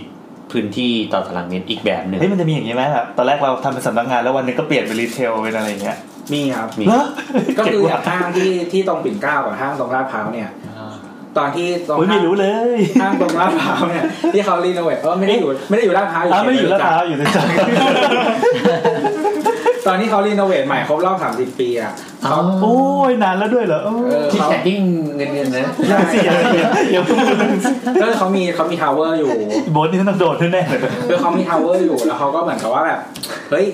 ทำแบบว่าคือห้างอ่ะมันเป็นแบบห้างที่ขายดีมากๆเลยใน อ่า เครื ใช่ อ ใช่ เขาอ่ะ เดี๋ยวนี้ค แล้ น ว ก็ ก็ แบ แบบ บค่าค่าข้าวแพงมาก เออใช่ครับ ใช่ครับแปลกมากครับ เขาก็เลยแบบว่าเฮ้ยเอาพื้นที่ทาวเวอร์มาทำดีกว่า เออ เขาก็เลยเหมือนกับว่าแบบเข้าไปในใช้พื้นที่ทาวเวอร์มาเขาเรียกว่ารีเทลท าวเวอร์แล้วก็แบบเอาแบบพวกพวกที่เขาเรียกว่าอะไรอ่ะ พวกที่ทราฟฟิกน้อยหน่อยอ่ะแบบพวกคลินิกอะไรต่างๆอะไร อ๋อ เงี้ย ที่ไม่จะเป็นต้องให้คนเดินพลุกพล่าน ใช่เข้าไปอยู่ตรงนั้น เออเออเออ อะไรอย่าง ที่ เงี้ย จะมีทางเดินยากๆไปลงหนังอะนะ ใช่ใช่ใช่ เชื่อมเชื่อมลงหนัง ใจเย็นๆนะ กับคอนเซ็นเตอร์ ตรงแล้วทุกคน ครับ แต่ที่จอดรถโคตรไม่พอเลยอะ ใช่ใช่ มันมันก็ทำให้เกิดปัญหานะเวลาเราเล่นแบบแง่มุมทางกฎหมาย วันเสาร์ที่เขาใช้วิธีเช่าที่จอดรถในโรงเรียนหอวังไปจอดได้ฟรี เฮ้ยเดี๋ยวเดี๋ยวเดี๋ยวเดี๋ยวใกล้กันไปแล้วทำไมทำไมต้องระบุโลตัสขนาดนั้นด้วย ไม่กล้าพูดต่อเลยเดี๋ยวใต้ลิงก์นี้จะแปะชื่อจริงโพสต์ไว้ เฮ้ยเขาวันเสาร์อาทิตย์อะไปจอดที่โรงเรียนใกล้ๆห้างได้ฟรีด้วยแต่จอดในห้างเสียตังค์แนะนำ อ๋อเหรอเออเพิ่งรู้เทคนิคอ่ะให้ต่อเลย ส่วนห้างที่ปิ่นเกล้าก็มีเหมือนกันเขามี tower สองอันที่ห้าง ครับ เนี้ย อืม ก็เหมือนตอนที่เขาแบบเริ่มรีโนเวทเขาก็พยายามแบบดึงพื้นที่ที่แบบ เพราะว่าค่าเช่าสำนักงานมันถูกกว่าไงเขาก็แล้วก็แบบ ถ้ามันขยายเอามาต่อกับห้างเดิมได้เขาก็พยายามแบบว่า move เข้าไปใช้พื้นที่ให้มันต่อกับห้าง เออนึกออกเลยพวกโรงเรียนสอนพิเศษหรืออะไรเงี้ยตรวจตรวจวิชาอะไรก็ก็จะไปเช่าทาวเวอร์เอาเหมือนแถวแจ้งวัฒนะก็มีปะ ใช่ แต่ว่าอันเนี้ยบางทีเขาก็จะพูดว่าอันเนี้ยเป็น business ของเขา ซึ่งเขาทำขึ้นมาเพื่อเป็น mock up เหมือนไม่ได้ขายจริงอะไรเงี้ยแต่ว่า ได้เหรอ แต่ได้เงินจริง มันก็เลยยังรวมอยู่ในพื้นที่ของเรียกว่าออฟฟิศไง เพราะว่ามันเป็น อ๋อ mock up โอเค เหมือนทดสอบโมเดลว่าเป็นอย่างเงี้ยเวิร์กไหมเปลี่ยนการวางเลเยอร์แบบเนี้ยโอเคไหม อ๋อคนนี้ทำงานเยอะ เหมือนให้ผู้บริหารอะมาดู อ่า แต่ว่าขายจริงอ่ะ คนข้างนอกถ้าแบบรู้ว่า เออมีอยู่ที่ชั้นนี้นะ เราขึ้นไปถูกขายไหมก็ขาย ก็ได้นั่นแหละเป็น ก็ขาย เหมือนเป็นบ้านตัวอย่างที่มีคนมาอาศัยอยู่จริงในสิบปีแล้วอะไรเงี้ยเออเอออันนี้คือเรื่องกฎหมายนะครับ สุ่มเสี่ยงแล้วก็ เอ้ย เดี๋ย ทำ ว ไม เรา เราพูดเรื่องกฎหมายแล้วเราเสี่ยงกฎหมาย เดี๋ยวเราลงชื่อโบสไว้ โอเค คลิก แล้วกลับมาอาคราวนี้เราก็พอจะเริ่มเห็นคร่าวๆแล้วว่าเอ่อเรารู้แล้วว่า definition ของห้างคืออะไร ครับ คำจำกัดความของห้าง ได้ คืออะ คำ ไร จำกัดความได้ได้ได้กฎหมายที่เกี่ยวข้อง เออ เราจะเข้ามาสู่อะไรอีกัน ประวัติไงเมื่อกี้ที่บอกว่าเรา ประวัติศาสตร์ เราอยากย้อนประวัติศาสตร์ของห้าง ประวัติศาสตร์ก็อ่านอย่างนี้กลับมาบอกว่า อันนั้นให้ให้แนบทายสิว่าห้างแรกของโลก อยู่ที่ไหนครับ ครั้งแรกของโลก เออ วินักจดมาด้วยอ่ะ ตึง โอ้ ตึง โห ตึงตึ ไม่ ง ไม่ ตึง ไม่แต่มุก นี่คือจดมุกจดมุกสาย ของโลกเหรอ เฮ้ยเราผิดหวังมากเลยตอนแรกเราคิดว่าแบบแนทจะแบบมีมุกแบบว่าแบบสปอนออกมาอย่างนี้เลย นี่ทำกันบ้านมา อเมริกาแล้วกัน เฮ้ย ถูกต้อง ทำไมอ่ะ เราอะมีพื้นฐานเป็นคนฉลาดเรียนระบบเพื่อจะกบเกลื่อนเฉย โอ้ยกบเกินได้มิดมากเลยอะ รู้สึกรู้สึกเสียใจ อ่ะ อ่ะอยู่อเมริกาแล้วใครตอบครับ ก็อย่างห้างอยู่ที่รัฐชื่อว่าแคนซัสแคนซัสเป็นรัฐเหรอ ใช่ใช่ เมื่อกี้กูบอกชื่ออะไรซาวเดลี่ ซาวเดล ซาวเดลเออ นั่นแหละครับ เอ่อ สร้างในปี เอ้ย ไม่ใช่แคนซัสอะมึง อ้าว โอ้ อยู่มินนิโซตาอยู่มินนิโซตา มินเนโซตา นี่คือคนคอมเมนต์ในซาวเขาว่าเฮ้ยไม่ใช่นะครับตั้งแต่แรกแล้วที่พูดกันเนี่ย ห้างห้างแรกก็คือชื่อว่าซาวเดลช็อปปิ้งเซ็นเตอร์ ครับ อยู่ในอีดินามินนิโซตาเปิดในปี 1956 คิดว่าขนม อ้าว ใช่เมื่อกี้เราก็เปิดเป็นรอบหนึ่งแล้วจริงจังมาก เขาบอกว่าเนี่ยอยู่ก็จริงๆ คือมันอยู่อยู่ชานเมืองของอีเมืองใหญ่ที่สุดในมินเนโซตาแต่ที่มินเนโซตาเขาเรียกทวินซิตี้คือเป็นเมืองสองคือมินอะไรนะมินาโพลิสกับเซนต์พอล อ่า ทำไมกูไม่มีความรู้เลยเหี้ย อะ ก็เราถึง นี่คือเตรียม ต่อ ข้อมูล ตัวมาไง อ่ะแล้วไงต่อ แล้วไงต่อแล้วไงต่อ ก็ก็ คือห้างแรกเขาเป็นยังไง เรานึกภาพห้างแรกของโลกไม่ออก ก็ก็ห้างแรกก็เราว่าคือห้างห้างทุกทุกที่ในโลกที่มันเริ่มมาก็คือการที่มีเจ้าของเป็นเป็นก อัน ลุ่ม นี้อันนี้เริ่มมาเป็นห้างสรรพสินค้าหรือเริ่มมาเป็นศูนย์การค้า เริ่มเป็นห้างสรรพสินค้า อ๋อ อืม ใช่ อ่ะใช่อันนี้ปะนี่บุกลิน มันคือเซาเดลเซ็นเตอร์นี่ใช่ปะ ซาวเดลเซ็นเตอร์ แล้วไงต่อค เอ้ย รับ เป็นเป็นช้อปปิ้งคอมเพล็กป่ะ เดี๋ยวถ้าช้อปปิ้งคอมเพล็กมันเป็น หนึ่งเก้าห้า ใช่หนึ่งเก้าห้าหก ก็คือเดี๋ยวก่อนนะคือปัจจุบันมันเป็นเหมือนศูนย์การค้าเพราะมีห้างสรรพสินค้า อืม หลายๆอัน ใช่เอออันนี้พี่แซมเอ้ยพี่แซม คนนี้คนนี้แอน ก็คือเหมือนกับว่า เดี๋ยวเดี๋ยว เหมือนตอนเปิดครั้งแรกอะแล้วมันก็ขยายไปเรื่อยๆ เพิ่มเซกชันเพิ่มอะไรออกมา ใหญ่ขึ้นเรื่อย ปีพันเก้าร้อยอะไรนะ ห้า ๆห้าสิบหก ปีพันเก้าร้อยห้าสิบหก ไม่นานมาก เอ๊ะเดี๋ยวอะห้างอ่ะ เรา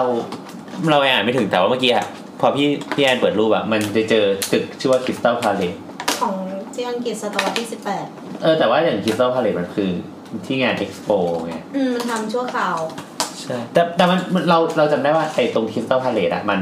เป็นเหมือน เป็นอาคารที่มันใช้โครงสร้างเหล็กขนาดใหญ่ที่มันกระจก กระจก เออ แล้วก็ขายสินค้าข้างในแบบ เหมือนห้างสรรพสินค้าไปเลยอะ อันนั้นมันเป็นเอ็กโปไง ใช่แต่เราเราไม่แน่ใจว่ามันคือโมเดลแรกๆของการจัดห้างสรรพสินค้าหรือเปล่า อันนี้เราเจออีกอันหนึ่งอะเขาบอกว่าถ้าแบบเก่าที่สุดมันมีอันหนึ่งชื่ออะไรวะที่อิตาลี Galleria Vittoria Emanuele II มิลานประมาณช่วงปี18 1870 แสดงว่ามันมาก่อนนั้นตั้งเจ็ดสิบปีเหรอ อืม เออนั่นแหละ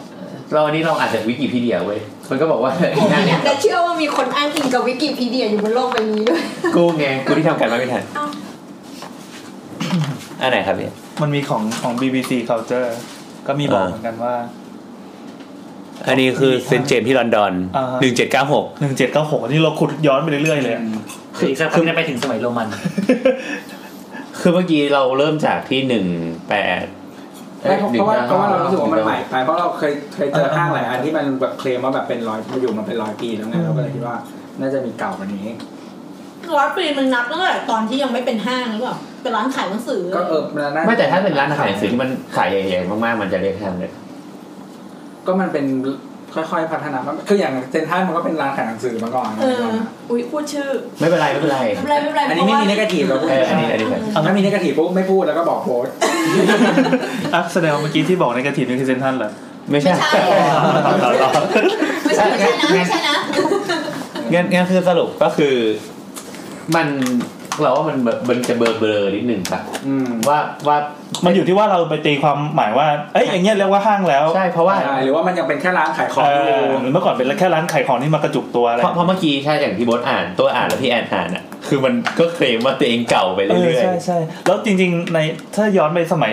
ยุคโรมันพวกกรีกอะไรพวกเนี้ยที่เขามีแบบเป็นตลาดเป็นอะไรอ่ะอย่างนั้นเราจะเรียกว่าห้างกันได้หรือเปล่าโดยซ้ำ ก็คือสมัยนั้นมันอาจจะเป็นฟังก์ชันคล้ายๆกันเพียงแต่ว่ามันก็อีวอล์มาในรูปแบบอาคารหรือว่าการขายของ เออ มันมันอยู่ที่คำจำกัดความในยุคนั้นนะ นี่ไงก็จึงต้องบอกว่ามันมันก็เบลอเบลอะวันหนึ่งก็จะมีคนมาเคลมว่า เฮ้ย อย่างเงี้ยเรียกว่า first department store ever เว้ย เออ ก็ แล้วน้องเราข้ามไปเรื่องเอชิงความเป็นอันที่หนึ่งอะ เดี๋ยวไปหาเอาเอา เดี๋ยวเราก็เอาลิงก์แฟนพันธุ์แท้ห้างไปแปะให้ โอเคต่อครับ เออนั่นแหละ แล้วพอมันมาพัฒนามาเรื่อยๆอะมันก็คือเข้ามาสู่เมืองไทยละ เออพูดเรื่องเมืองไทยดีกว่า เออเมืองไทย อันนี้อัน ห้างแร นี้ ก ชัดใช่ไหม อันนี้ชัดอันนี้ชัด เข้าใจหน่อย ห้างแรกของเมืองไทย ให้ทายให้ทาย เซนทรัน เป็นท่าน โอ้ยแต่ท่านต้องมีมาให้อยู่หกสิบกว่าปี บายครับแขกรับเชิญครับไทยครับ มันจะคิด ไม่รู้ว่าเกิดไปคันเลย มันจะคิดไม่ทันเลย เจ็บกว่า เออนะ มันจะคิดน้องพังเฉลยไปแล้ว ใช่ใช่ใช่ผมฟังเฉลยแล้วแต่ผมจำไม่ได้นั่นแหละประเด็น อ่าอ่าโอมโอมโอม อืม ผมก็ฟังไปแล้ว มันเป็นยี่ห้อเดียวกับคุณคุณเว้ย ตั้งหัวเจ๋ง ต้องโคตรแข็ง ใช่ กล่องอันนั้นอีกคือถ้ามาถามเราจะจะตอบว่าไทยแดมารูเพราะแบบมันมันมัน มันมันฟังดู เออ เรโทร เก่าๆอะ ก็ยังไม่ใช่ ยังไม่ใช่อ่ะเฉลยเลยครับ จะได้ไม่เกินเวลา ชื่อว่าห้างไนติงเกล ยังมีอยู่ใช่ไหมอันนี้ อ๋อพี่ปาล์มนี่ไปถ่ายเอ็มวี ถ้าพามันจะ เดี๋ยวนะขอค้นหน่อยหน่อย มี มีเอ็มเอ็มวี วีอยู่ เอ็มวีอะไรอ่ะ นวดเหรอ จำไม่ กา ได้ ปะ กากา อ๋อกากา เออ เก่าเก่าเก่าเก่าน วดนี่นมันแผ่นเค้กอ่ะ ง่ายง่วง เพลงใหม่ ปาล์มนี่ ซิงเกิลใหม่ของปาล์มมี่ อ๋อห้างในนิงเกลอ๋ออ๋ออ๋อโอเค ต้องดูเนาะ ยังอยู่ยังอยู่ทุกวันนี้ยังมีป้ายเลยนึงเกม อยู่แถวเยาวราชปักคลองอะไรอย่างงี้นะ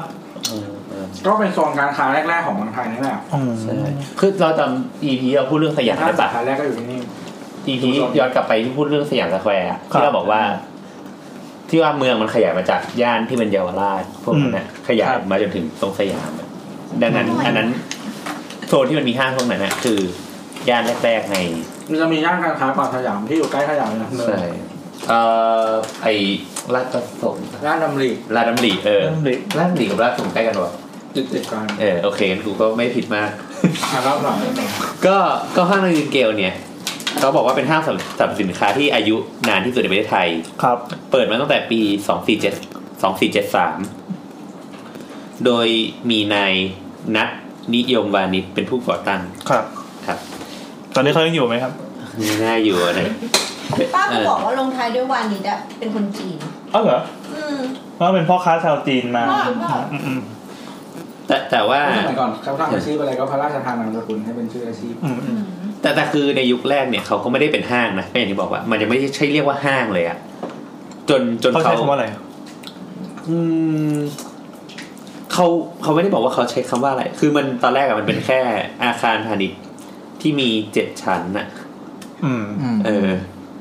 แล้วแต่ว่าคราวเนี้ยพอมันมาใช้คำว่าห้างจริงอะก็คือปีสองห้าสองห้าศูนย์เก้าเปิดใช้ชื่อภายใต้กิจการว่าห้างในดินเกลโอลิมปิก อืม เออ ตอนนี้มีคำว่าห้างแล้ว มีห้างละห้างใน อ่ะ ดิ แล้ ง วก็ต่อเกลโอลิมปิก ก็ยุคแรกๆอ่ะ ก็คือเขาขายเครื่องเขียง เครื่องเขียน เครื่องดนตรี น้ำหอม อุปกรณ์กีฬา เครื่องสำอางเสื้อผ้าแฟชั่นวัยรุ่นอะไรเงี้ย วัยรุ่นในสมัยนั้นนะเนอะ ใช่ ใช่ มันยังไม่มีศูนย์อาหารใช่ไหม อย่างเราว่าเมื่อก่อนคนยังไม่ได้นิยมออกมากินข้าว เออไม่น่าจะชอบกินข้าวข้างนอก อืมอืมอืม หรือว่าอาจจะกินแบบอาแปะขายก๋วยเตี๋ยว อืม หนึ่งตะลึงอะไร แต่ เงี้ ว่าย มีนี่มีนี่อะไรวะมีฟิตเนสกับสถานเสริมความงาม เฮ้ย เป็นทางนี้แล้วเหรอ เฮ้ยเฮ้ยเจ๋งว่ะ อ๋อ สิ่งที่อยู่มาตั้งแต่ เป็ ดึ น กดำเพบร ราะ รพ์ ว่ามันขายด้วยหรือเปล่า เออ น่าจะเป็นไปได้ ฟิตเนสยุคนั้นจะเป็นยังไงอะแบบ จักรยานปั่นลู่วิ่งดัมเบล ออ เฮ้ย ชั่วโมงละหนึ่งร้อยบาท ชั่วโมงละหนึ่งร้อย โคตรแพง ว่ะ แล้วคิดดูปีสมัยนั้นอะ เออ มัน โอ้ ตอนนั้นก๋วยเตี๋ยวเราสลึงเองปะ ทอง ก็ต้องเป็นคนอีลิตจริงๆไง เอ ถึง อเอ จะ อ แบบมาได้อะ นี่โคตรเหนือความคาดหมายเลย พี่เขาตั้งใจออกลำทุกวันนี้วันละร้อยกูยังไม่ไปเลยอะ โอ้ไม่ก็สมัยนี้แบบฟิตเนสแพงๆเดือนละแบบสองสามพันเอง ไม่ไม่แต่มันมันการออกกำลังกายแบบนั้นมันมีมันไม่ใช่มันไม่ใช่แค่เรื่องของเรื่องสุขภาพเลยนะ อาจจะเป็นโซเชียลแอคทิวิตี้ เออ เพราะมาโชว์ว่า อ๋อ กูได้ไปออกกำลังกายที่ในดิงเกลมาแล้ว เหมือนเหมือนมีเดอะวัดเดอะเฟิร์สเฟิร์ส เหมือนไม่คลับอ่ะ เออ อืม ค ฮ้ยอันนี่เจ๋งว่ะ แต่เราเคยเห็นคลิปฟิตเนสอะแต่ไม่ใช่ของไทยนะ สมัยแบบ World War II แล้วเป็นของเยอรมันอะไรเงี้ย มันจะเป็นผู้หญิงอะยืนเฉยๆอะ อ๋อ เออใช่ปะเราก็มีเหมือนแบบเครื่อง ยืนอะเฉยๆ ที่มันนวดมาอะไรอย่างเงี้ยตลอดเวลา ใช่ใช่ใช่ครับผม เหมือนแบบแล้วเขาก็บอกว่าอันเนี้ยมันจะเหมือนแบบสติมูลเลตอะให้เหมือนแบบเผาผลาญ ร่าง สลาก าย ย ไฟ ต่อ บ้าน ไปใช่แต่ว่าไม่ได้มีการวิ่งไม่ได้มีอะไรเลยอะไม่ ก็ มี ดีนะลู่วิ่งอยู่แล้ว เดี๋ยวทุกอย่าง เดี๋ยวนี้ก็ คือ ยัง มา มีแบบ ทำให้เกิดการสั่น อันนั้นเครื่องสั่น คือไอ้เครื่องสั่นที่แบบมันมีสาย ที่ คอ ทำให้ อะไร กูคันอย่างเดียวไม่กูผมเลย เราไปไปที่พี่เด็มันมีเครื่องที่แบบเรียกว่า power plate อ่ะ ก็คือมันเป็นพื้นมันเป็น เออ พื้ แล้วก็สั่นๆ พื้นที่สั่นอ่ะแล้วเราสาเราสามารถแบบหมายถึงว่าเขาจะมีสอนว่าทำท่าแบบไหน อ่า เอาขาหรือข้างวางบนเครื่องวิดพื้นบนเครื่องนู่นนนั่นแล้วมันเหมือนจะเพิ่มแบบเหมือนออกกำลังกายประมาณแบบหนึ่งร้อยเปอร์เซ็นต์ได้ผลร้อยยี่สิบอะไรอย่างเงี้ยนะ ยืนบนเครื่องซักผ้าก็ได้ปะวะ น่าสนใจ พอพอต่อมาเนี่ยห้างในเกียวเปิดใช่ป่ะก็จะมีห้างหลังๆตามมาก็คือไดมารูไทยไดมารู ไทยเดนมาร์ก อยู่ที่ไหน ซึ่งตอนนี้เป็น ก็เจ๋งไปแล้วอะ อยู่ตรงแถวราชดำริราชประสงค์อะไรเงี้ยครับ อ๋อ ปัจจุบัน อย่างเมื่อกี้ ดี๋ในวะ ในติงเกลอยู่เยาวราช เยาวราช อยู่แถวพาหุรัตน์พาหุรัตน์เออ อ่า ใช่ แต่ว่าอย่างเนี้ยเนี่ยไดมารูก็ไทยไดมารูก็อยู่ลาดประสงค์ซึ่งอย่างที่พูดกันเมื่อกี้ว่ามันก็เป็นย่านธุรกิจก่อนที่จะ ก็ เกิด คือทีนี้ก็คือนั่งสำล้อถึงกันเงี้ยนะ คือทุกวันนี้ไทยเดนมารูก็คือเซนทรัลเวิลด์ปัจจุบันนี่แหละ เอ้าเหรอ พื้นที่พื้นที่เดียวกัน เออเออเออ แต่ไม่ได้ใหญ่เท่าเซนทรัลเวิลด์นะ เออเออ เซนทรัลเวิลด์สมัยนั้นอาจจะมีส่วนที่ยังเป็นวังอยู่นะ แล้วต่อไปใครไปเซ็นทรัลเวิลด์ก็สามารถพูดได้ว่าไปไทยเดนมารูกันเถอะ ซึ่งซึ่งมันเป็นไทยเดนมารูเนี่ยมันเป็นห้างมาจากญี่ปุ่น เออ ไดมารูคือห้างญี่ปุ่นทุกวันนี้ก็ยังมีอยู่มีอยู่แหละมีอยู่ที่ โอ้ ญี่ โห ปุ่น โคตรคลาสสิก ซึ่งเป็นห้างแห่งแรกที่มีบันได มี เลื่อน เลื่อน จืด มีลิฟต์แก้วด้วยปะใช่ปะวะ ใช่ใช่ใช่มีลิฟต์แก้วด้วยอ่า นี่ปิดกูเกิลดูอยู่ ซึ่ง นี่เขาบอกว่าแล้วก็หลังจากที่อยู่ตรงเซนทรัลเวิลด์แล้วก็ย้ายไปฝั่งตรงข้าม ชื่อราชดำริอาร์เคดปัจจุบันก็คือบิ๊กซีราชดำริอะไร อ๋อ ห้างไทยเดนมารูห้างสรรพสินค้าแห่งแรกที่ทันสมัยในปี 2507 จริงๆมีคลิป YouTube ด้วย ศูนย์เจ็ด ห้างสรรพสินค้าในตำนาน ไม่อยากเห็นบันไดเลื่อน เป็นห้างสรรพสินค้าที่มีบันไดเลื่อนแห่งแรกของไทย ห้างสรรพสินค้าที่มีเครื่องปรับอากาศแห่งแรกของไทย โหมีแอร์ด้วย อืม เดี๋ยวแล้วเดี๋ยวเราขอขอเสียเวลาประมาณหนึ่งนาทีนะครับ ขอดูว่าบันไดเลื่อนยุคนั้นเป็นยังไง เสนอบริการใหม่โดยนำบันไดรูปเอสคาร์เตอร์มาให้ความสะดวก นึกภาพว่าเป็นผู้หญิงที่ใส่ สกิมู นู แล้วผู้หญิงที่แบบก้าวผมเป็นแบบทองกวาวทองกวาวอ่ะ เครื่องแก้วเครื่องใช้งานสมัย โอ้โห จริงๆเมื่อกี้ใส่กิมูนูอะ ทุกท่านจะสนใจเมื่อซื้อสินค้าไทยไดมารู เสียง และ ดีเขียนสินใช่เลยค้า เฮ้ยเจ๋ ถึ ง ง มาก มือท่านอย่างเรียบร้อย ขอเชิญตรงไปที่ไทยไดมารูราชประสงค์ ที่จริงเนี่ยเห็นอันเนี้ยวันนั้นเพิ่งไม่อ่าน อ่าครับ อ่านเรื่องเกี่ยวกับแฟชั่นของผู้หญิง ในยุคแบบ ยุคเนี้ยยุคประมาณช่วงสองสี่กว่าๆจนถึงสองห้าหนึ่งมันเป็นช่วงที่มีห้องเสื้อเปิดเยอะมากเลยเว้ยแล้วแบบคนไทยก็ไปเรียนจากฝรั่งเศสอะไรเงี้ยกลับมามาเปิดห้องเสื้ออะไรอย่างเงี้ย เราต้องสั่งผ้าลูกไม้จากฝรั่งเศสด้วย ยุคแห่งแฟชั่น ก็คืออันเนี้ยมันเราว่ามันเป็นอย่างหนึงที่น่าจะเป็นเพราะว่าคนญี่ปุ่นเขามาในเมืองไทยเยอะคือคนญี่ปุ่นไปที่ไหน คนญี่ปุ่นมันก็จับไปซื้อของญี่ปุ่นนั่นแหละ เออเออ เฮ้ย เอ เรา อ ฟิลฟิลเหมือนแบบเหมือนที่เราไปตู้กดเงินแล้วจะมีคนช่วยกดเงินให้เราอะตู้จ่าย เงินมีคนยืนอยู่ตรงบันได ทำทุกเลื่อย่อาน งให้อธิบายเดี๋ยวไม่เป็น เขาจะเจ๋ง มี มาก บางคนแบบลังเลก่อนเก็บเลย อืม อืมซึ่งเขาบอกว่าอีไทยไดมารูเนี่ยก็เหมือนอยู่ตรงที่ราชดำริใช่ไหมแล้วก็มีสาขาที่สองที่พระโขนง เฮ้ย เดี๋ยวก่อนแป๊บหนึ่งคือในในคลิปเนี้ยมันมีเอ่อคลิปใน YouTube นะครับ ขอแนะนำให้ทุกคนไปเปิดดูไทยไดมารูห้างที่มีบันไดเลื่อนแห่งแรกในประเทศไทย 2507 ในคลิปมันจะเป็นแบบอย่างที่บอกว่าเป็นเป็นทองกวาวหลาย คน ๆคน ญี่ปุ่นไหม เรียงกันแล้วก็ขึ้นบันไดเลื่อนไปใช่ป่ะแล้วก็หันมาโบกไม้โบกมือที่ว่าเออฉันขึ้นบันไดเลื่อนแล้ว เสร็จปั๊บเขาไปทำอะไรรู้ไหมครับ ไปช้อปปิ้งแล้วก็กินอาหารญี่ปุ่นเว้ยนั่นแสดงว่าวัฒนธรรมอาหารญี่ปุ่นน่ะอยู่กับเรามาตั้งแต่ยุคแรกเลยเออเนี่ยเทมปุระร่างเรียงกันตรงที่เป็นเป็นบาร์แล้วก็ใช้ตะเกียบคีบแล้วก็มีเชฟก็เอาเอาอะไรเทมปุระ เทมปุระมาาววาง ง แล้วก็คีบเฮ้ยเจ๋งอ่ะ กุ้งตัวใหญ่มาก นั่นแสดงว่า แต่ มันไม่ได้ไม่ไม่ได้มาคิดในยุคนี้มันผ่านตั้งแต่ยุคนั้นแล้ว แต่เราว่าจริงๆ ห้างญี่ปุ่นส่วนใหญ่อะคนไทยของในเมืองไทยอะเกิดขึ้นมาเพื่อคนญี่ปุ่นเป็นหลัก เออเหรอไม่ได้สำหรับคนไทยเหรอ ไม่ใช่สำหรับคนไทยเท่าไห แล้ว ร่ ทำไมคนญี่ปุ่นมันมีเยอะพอที่จะมาทำอะไรอย่างนี้ด้วยเหรอ ก็ แต่ยุคนั้นมันข้าวเกี่ยวกับยุคหลังสงครามโลก มันเป็นยุคก่อนของความโล ส ก งครามโลกเออเออใช่ใช่ ญี่ปุ่นก็น่าจะบูมประมาณหนึ่ง เอ๊ะอันนี้มันมีศูนย์เจ็ดนะ แสดงว่ามันมันมันคงมี เจ็ดหลัง เฮ้ยเดี๋ยวสอง เออ สงครามโลกครั้งที่สอง ใช่ มันมี มีพันเก้าร้อันอ นี้หลัง ย แล้วหลังแล้ว แล้วหลังแล้วเอาหลังแล้วใช่ไหมเออญี่ปุ่นก็ไม่คือที่ที่เราอ่านดูรู้สึกว่าห้างเนี้ยมันเปิดขึ้นมาส่วนหนึ่งอะเซิร์ฟคนญี่ปุ่น แต่ว่า อืม คนไทยน่าจะเป็นแบบเหมือนโบนัสอะแบบว่าเพิ่มมาได้อะไรอย่างเงี้ย เออ เพราะเพราะเออเลยพอต้องบอกว่าเกิดเป็นคนญี่ปุ่นอ่ะ มันมันมีช่วงหนึ่งคือไปอ่านมา เขาบอกว่า เป็นช่วงที่หนังอเมริกาไม่ใช่หนังกระแสหลัก แต่หนังกระแสหลักในเมืองไทยอะคือหนังญี่ปุ่น อ๋อเหรอ เพราะว่าคนญี่ปุ่นอยู่เยอะมากเออคนไทยเมื่อก่อนนะในเมืองอาจจะดูหนังญี่ปุ่นกัน จะบอกนะว่า นะยิ้มยิ้มยิ้ม สมัยนี้หนังญี่ปุ่นก็ยังเป็นกระแสหลักอยู่ ห้างญี่ปุ่นในไทยทุกห้างอ่ะ ก็เพื่อคนญี่ปุ่นนั่นแหละ อ๋อใช่นี่ครับเขาบอกว่าคือห้างเนี้ยมีแนวคิดแบบห้างจากญี่ปุ่นเลยที่เปิดขึ้นเพื่อรองรับชาวญี่ปุ่นที่มาทำงานในประเทศไทย เป็นกลุ่มเป้าหมายหลัก ในบริเวณราชดำริอะซึ่งแถวนั้นมีออฟฟิศของญี่ปุ่นจำนวนมาก แล้วทีนี้อ่า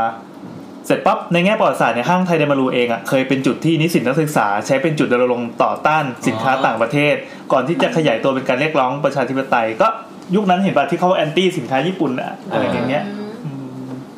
เออจริงดีป่ะ ปี 60 70 นั่นแหละ ซึ่งสุดท้ายเราก็เจ๊งไปเพราะว่าแพ้ห้างไทยนี่แหละ อ่าแพ้ห้างอะไรครับต่อมาต่อมาตอนเนี้ยคือตอน ไม่ ไม่เคยหันไปบิ้วใคร ไอ้ไอ้ย่านไอ้ย่านตรงนั้น เถื่อเถื่อเถื่อ ไอ้ย่านตรงนั้นน่ะนอกจากมีไทยไดมารูแล้วอ่ะมันก็จะมีห้างอื่นๆ เกิดขึ้น ที่ ที่ เริ่มงอกแล้ว ชายที่ยุคหลังเราอาจจะได้ยินกันเยอะกว่าห้างนี้ก็คืออย่างเช่นโรบินสัน อ้าวโรบินสันยุคนั้นเหรอ สาขาแรกก็อยู่ที่โซนนี้เหมือนกัน โรบินสันเรายังรู้สึกว่าทันสมัยนะ โรบินสัน ภาพลักษณ์ ดี ก็ยังทันสมัยอยู่ เฮ้ยเราเป็นสันเป็นของคนไทยเหรอ โรบินสันเดี๋ยวเนี้ยคือในเมืองไทยอ่ะเป็นของคนไทย แต่ว่ามันมาจากเมืองนอกมาก่อน อ๋อ อ๋อเอาให้อีกแล้ว มาจากสิงคโปร์ ครับ แล้วก็มีห้างเดอะมอลล์ราชดำริคือเดอะมอลล์หนึ่งสาขาแรกเลย เดอะมอลล์ลัมลิตอนนี้ยังมีอยู่ไหม ไม่มีแล้ว อ๋ออ๋ออ๋อ ถ้าจำไม่ผิดเดี๋ยวมอลลาดามิน่าจะเป็นนาลายพันธุ์มั้งถ้าเราจำไม่ผิดนะ เออ เดี๋ยวเราไป ชื่ออะไรพันคือตอนนี้เหร คือ อ คือก่อนหน้านี้มันก่อนหน้านี้เป็นนาลายพันธุ์แต่ตอนนี้ทุกทิ้งกลายเป็นอีเคสอนวิลเลจไปแล้ว อ่า โอเคอ๋อแล้วพอจะนึกภาพออกแล้ว ตรงแยกไว้ประสงค์มันที่ว่ามันมีห้างเกาะกลุ่มจำนวนมาก แล้วก็อายุอานามก็เยอะเหมือนกัน ใช่แล้วก็ยังมีห้างญี่ปุ่นอีกก็คือโซโก้ อ่าคุณละคุณละโซโก้ครับ อืมแต่ว่ายุคยุคเราอาจจะไม่คุ้นเท่า ไหร่ ไม่ไม่น่าคุณนะ เอาแล้วไงอีก แต่ว่าเอ้ยจริงๆเราเกิดทันโซโก้ก็คือทุกวันนี้น่าจะเป็นอมรินทร์ อ่า อมรินทร์หรือเอราวัณตรงนั้นแหละ อ่าอ่าอ่า เออซึ่งก็เป็นห้างญี่ปุ่นเหมือนกันซึ่งก็เจ๊งไปแล้ว เฮ้ยมีคนบอกว่าแบบอาหารญี่ปุ่นแถวๆโซโก้อร่อยนะ ก็มันห้างญี่ปุ่นมันก็ต้องมีอาหาร ญี่ปุ่นคนแรกสิ เอ้ยแต่อาหารญี่ปุ่นมันกระจายทั่วประเทศ ไม่ไม่เขาบอกว่าร้านแถวๆนั้นเป็นร้านรับต้นต อ๋อ ลาดตั้งแต่ อ่ะโอเค ก็เออก็เหมือนมาจากญี่ปุ่นไหมไม่คือทุกวันนี้ถ้าไปอิเซตานอะมันก็จะมีโซนที่เป็นร้านอาหารญี่ปุ่นซึ่งแบบ มันก็อาจจะนิชสำหรับคนไทยทั่วไปนิดนึงอะไรอย่างเงี้ยก็คือเป็นที่ที่คนญี่ปุ่นเขามากินกัน อ่า กินกันเนี่ยนะ คิดไปเลยครับ กินกันในห้างเลย เออโอเคคืออย่างเงี้ยพอพอเราได้ยินมาแล้วตอน ต เนี้ อยนนี้นัทนัทกำลังเริ่ มเริ่มยิ้มละเริ่มเริ่มใกล้ทางกูละ ตาตาจุดแทรกอยู่ คือตอนเนี้ยมันมันก็มีว่าห้างเป็นของต่างประเทศเยอะเนาะจนมาถึงยุคยุคที่เกิดห้าง ก็คือเครือเซนทรัน อืม แต่ว่าก่อนหนั้นเนี่ยมันไม่ชื่อชื่อเซนทรันมันชื่อว่าอะไรวะ ชื่อเตียงอะไรนะ เตียงสุด ไม่คือเซนเซนเซนทรัลอ่ะเป็นคำแปลของชื่อนามสกุลเขา อ้ าวเหรอ เออใช่ อ่ะแล้วไงต่อ มันก็ต้อง เออ เตียงนามสกุลพูดได้ว่า คือคือคือคือคนก่อตั้งอะเขาชื่อเตียง เตียงจิระ เตรียมจิระเทวะ ซึ่งทุกวันนี้ก็ยังมี โคตรแฟนพันธุ์แท้ ข เล อย ง วะ เขาอ มี ยู่ มูลนิ นะ ธิเตียงจิราธิวัฒน์ อ่า อยู่ อ่า ซึ่งเหมือนเราถ้าเราจะเข้าใจไม่ผิดคำว่าเตียงมันแปลว่ากลางหรืออะไรสักอย่างอะเขาก็เลยเอามาตั้งเป็นชื่อห้างเซ็นทรั โอ้ ล โหอ๋อเขาบอกว่า โทรแบบนั้นนะ ห้างเซ็นทรัลในเริ่มแรกเนี่ยอ่ามีความคิดตั้งชื่อว่าตรงเอียง ที่หมายความว่ากลางในภาษาจีน อืม ก็หมายความว่าจะเป็นศูนย์กลางของสินค้าและบริการ แต่แล้วฮกเส่งผู้เป็นลูกชายก็อยากจะใช้ชื่อว่าเซ็นทรัลที่มีความหมายว่าที่เป็นใจกลางมากกว่า เออ เออต่อเซ็นทรัลสาขาแรก รัฐมนตรี วังบุรพา บางบุรพาครับสมเป็นแฟนพันธ์แท้ห้างครับ บางบุรพาครับตอน เราก็ นี้ คือกลับไปย่านการค้าเดิมนี่แหละ เออ ที่เซ็นทรัลอยู่แต่ว่าเหมือนเซ็นทรัลนะ ข้อมูลไทยเนี่ย ก็ต่อการหาพา พาหุรัตน์สัมเพง อ่าอ่าอ่าอ่า เยาวราช อ๋อ ส่วนการค้าเก่าคนเจ๊กคนคนแขกมารวมกัน อืม พูดว่าเจ๊งนี่พีซีอยู่หรอ รายการเราไม่สนับสนุนการเหยียด ไม่เป็นไรเพราะเราเป็นเจ๊กเหมือนกัน โอเค รายการเราจะเหยียดให้เต็มที่ครับต่อไปนี้จะได้ไม่ต้องมานั่งพีซีกันเลยกันอีกหัวล้าน ไม่คือมันจะไม่พีคือมันจะมันจะแบบว่ามันจะพีซีไว้ถ้าเราไปเป็นเองแล้วเราด่า เออเอออ๋อโอเค ใช่ใช่ใช่ใช่ อ่ะ เพ ง่าย ราะ ต่อ ว่าเพราะว่าปู่ตาเราก็มาจากเมืองจีนเหมือนกัน เออ แล้วก็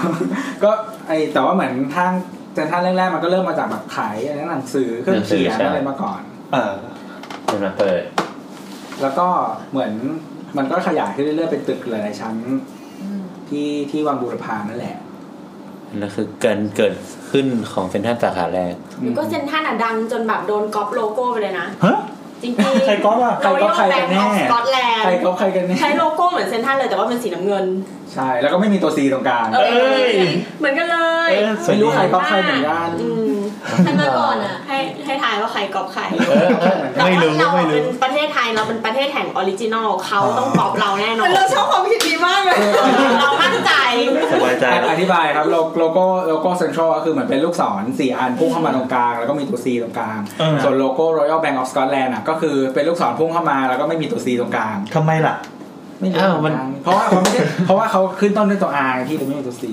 แต่เราคิดว่ามันเป็นเรื่องของแบบห่วงจุ้ยอะว่าลูกศรชี้เข้ามาตรงกลางรวมกันไง เออเออเออ เออก็จะได้มีคนมาใช้บริการอะไรเงี้ย อืม แต่จริงๆ มันเป็นซิมโบลิกไง ใครๆ ก็คิดเหมือนกันได้ ใช่ เอออาจจะเป็นเรื่องบังเอิญ บาง ใช่ ที ไม่แต่ว่าธุรกิจการค้าบางที่อ่ะชอบใช้แบบว่า อันนี้เราไม่แน่ใจว่าเราเข้าใจหกจุ้ยถูกไหมชอบใช้อะไรที่แหลมๆว่าเป็นทิมแทงให้เงินเขาให้เงิน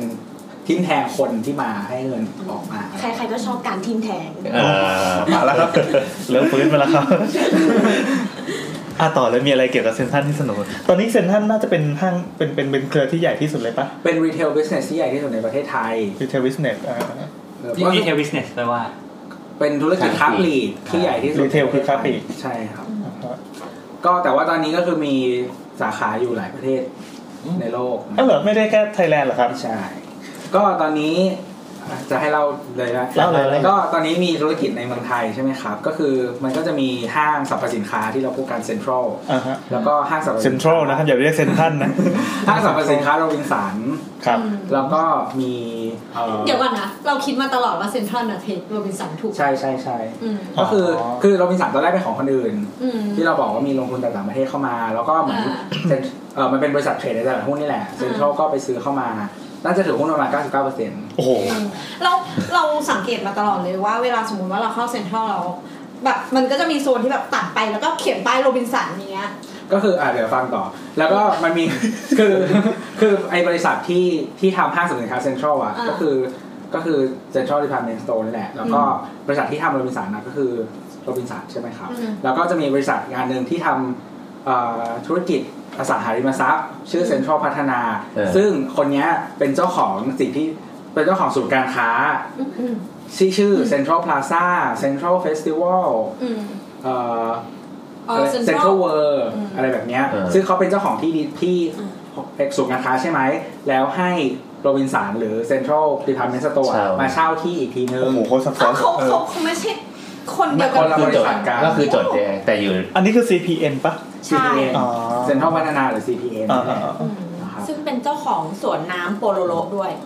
คืออะไรวะ ที่อยู่บนเซ็นทรัลบางนา อ้าว โปโลโลไงที่เป็นเพนกวินมาจา ไม่ ก ไม่ เกา เคย หลี ไปไม่เคยไป ไม่รู้จัก เมื่อก่อนชื่อเมื่อก่อนชื่อลีโอแลนไง อ๋ออ๋ออ๋อ เออ เอ เธ อ อ แล้ว ไม่ ก็ ได้ดู running man เหรอฮาโลโลที่มาจากโปโลโลอ่ะ ไม่ใช่ ก็คืออย่างบางสาขาที่เราจะมางงๆกันอย่างเช่นแบบสาขาที่ต่างจังหวัดหน่อยอะไรเงี้ยที่แบบคือเขาจะมีโพสิชันนิ่งหมายถึงว่าไอเซ็นทรัลดิพาร์เมนต์สโตกับโรบินสันดิพาร์เมนต์สโตมันจะโพสิชันนิ่งต่างกันคือเหมือนเซ็นทรัลมันจะแบบแพงกว่าสูงกว่าของดีของแบบดีกว่าอะไรเงี้ยซึ่งบางจังหวัดอะเขาคิดว่าเฮ้ยเซ็นทรัลดิพาร์เมนต์สโตลงไม่ได้หรอกอย่างที่เชียงรายอย่างเงี้ย ก็คือเหมือนกับว่ามันก็จะเป็นเซ็นทรัลพลาซ่าเชียงราย แล้วก็ข้างในเป็นโรบินสัน อ๋อ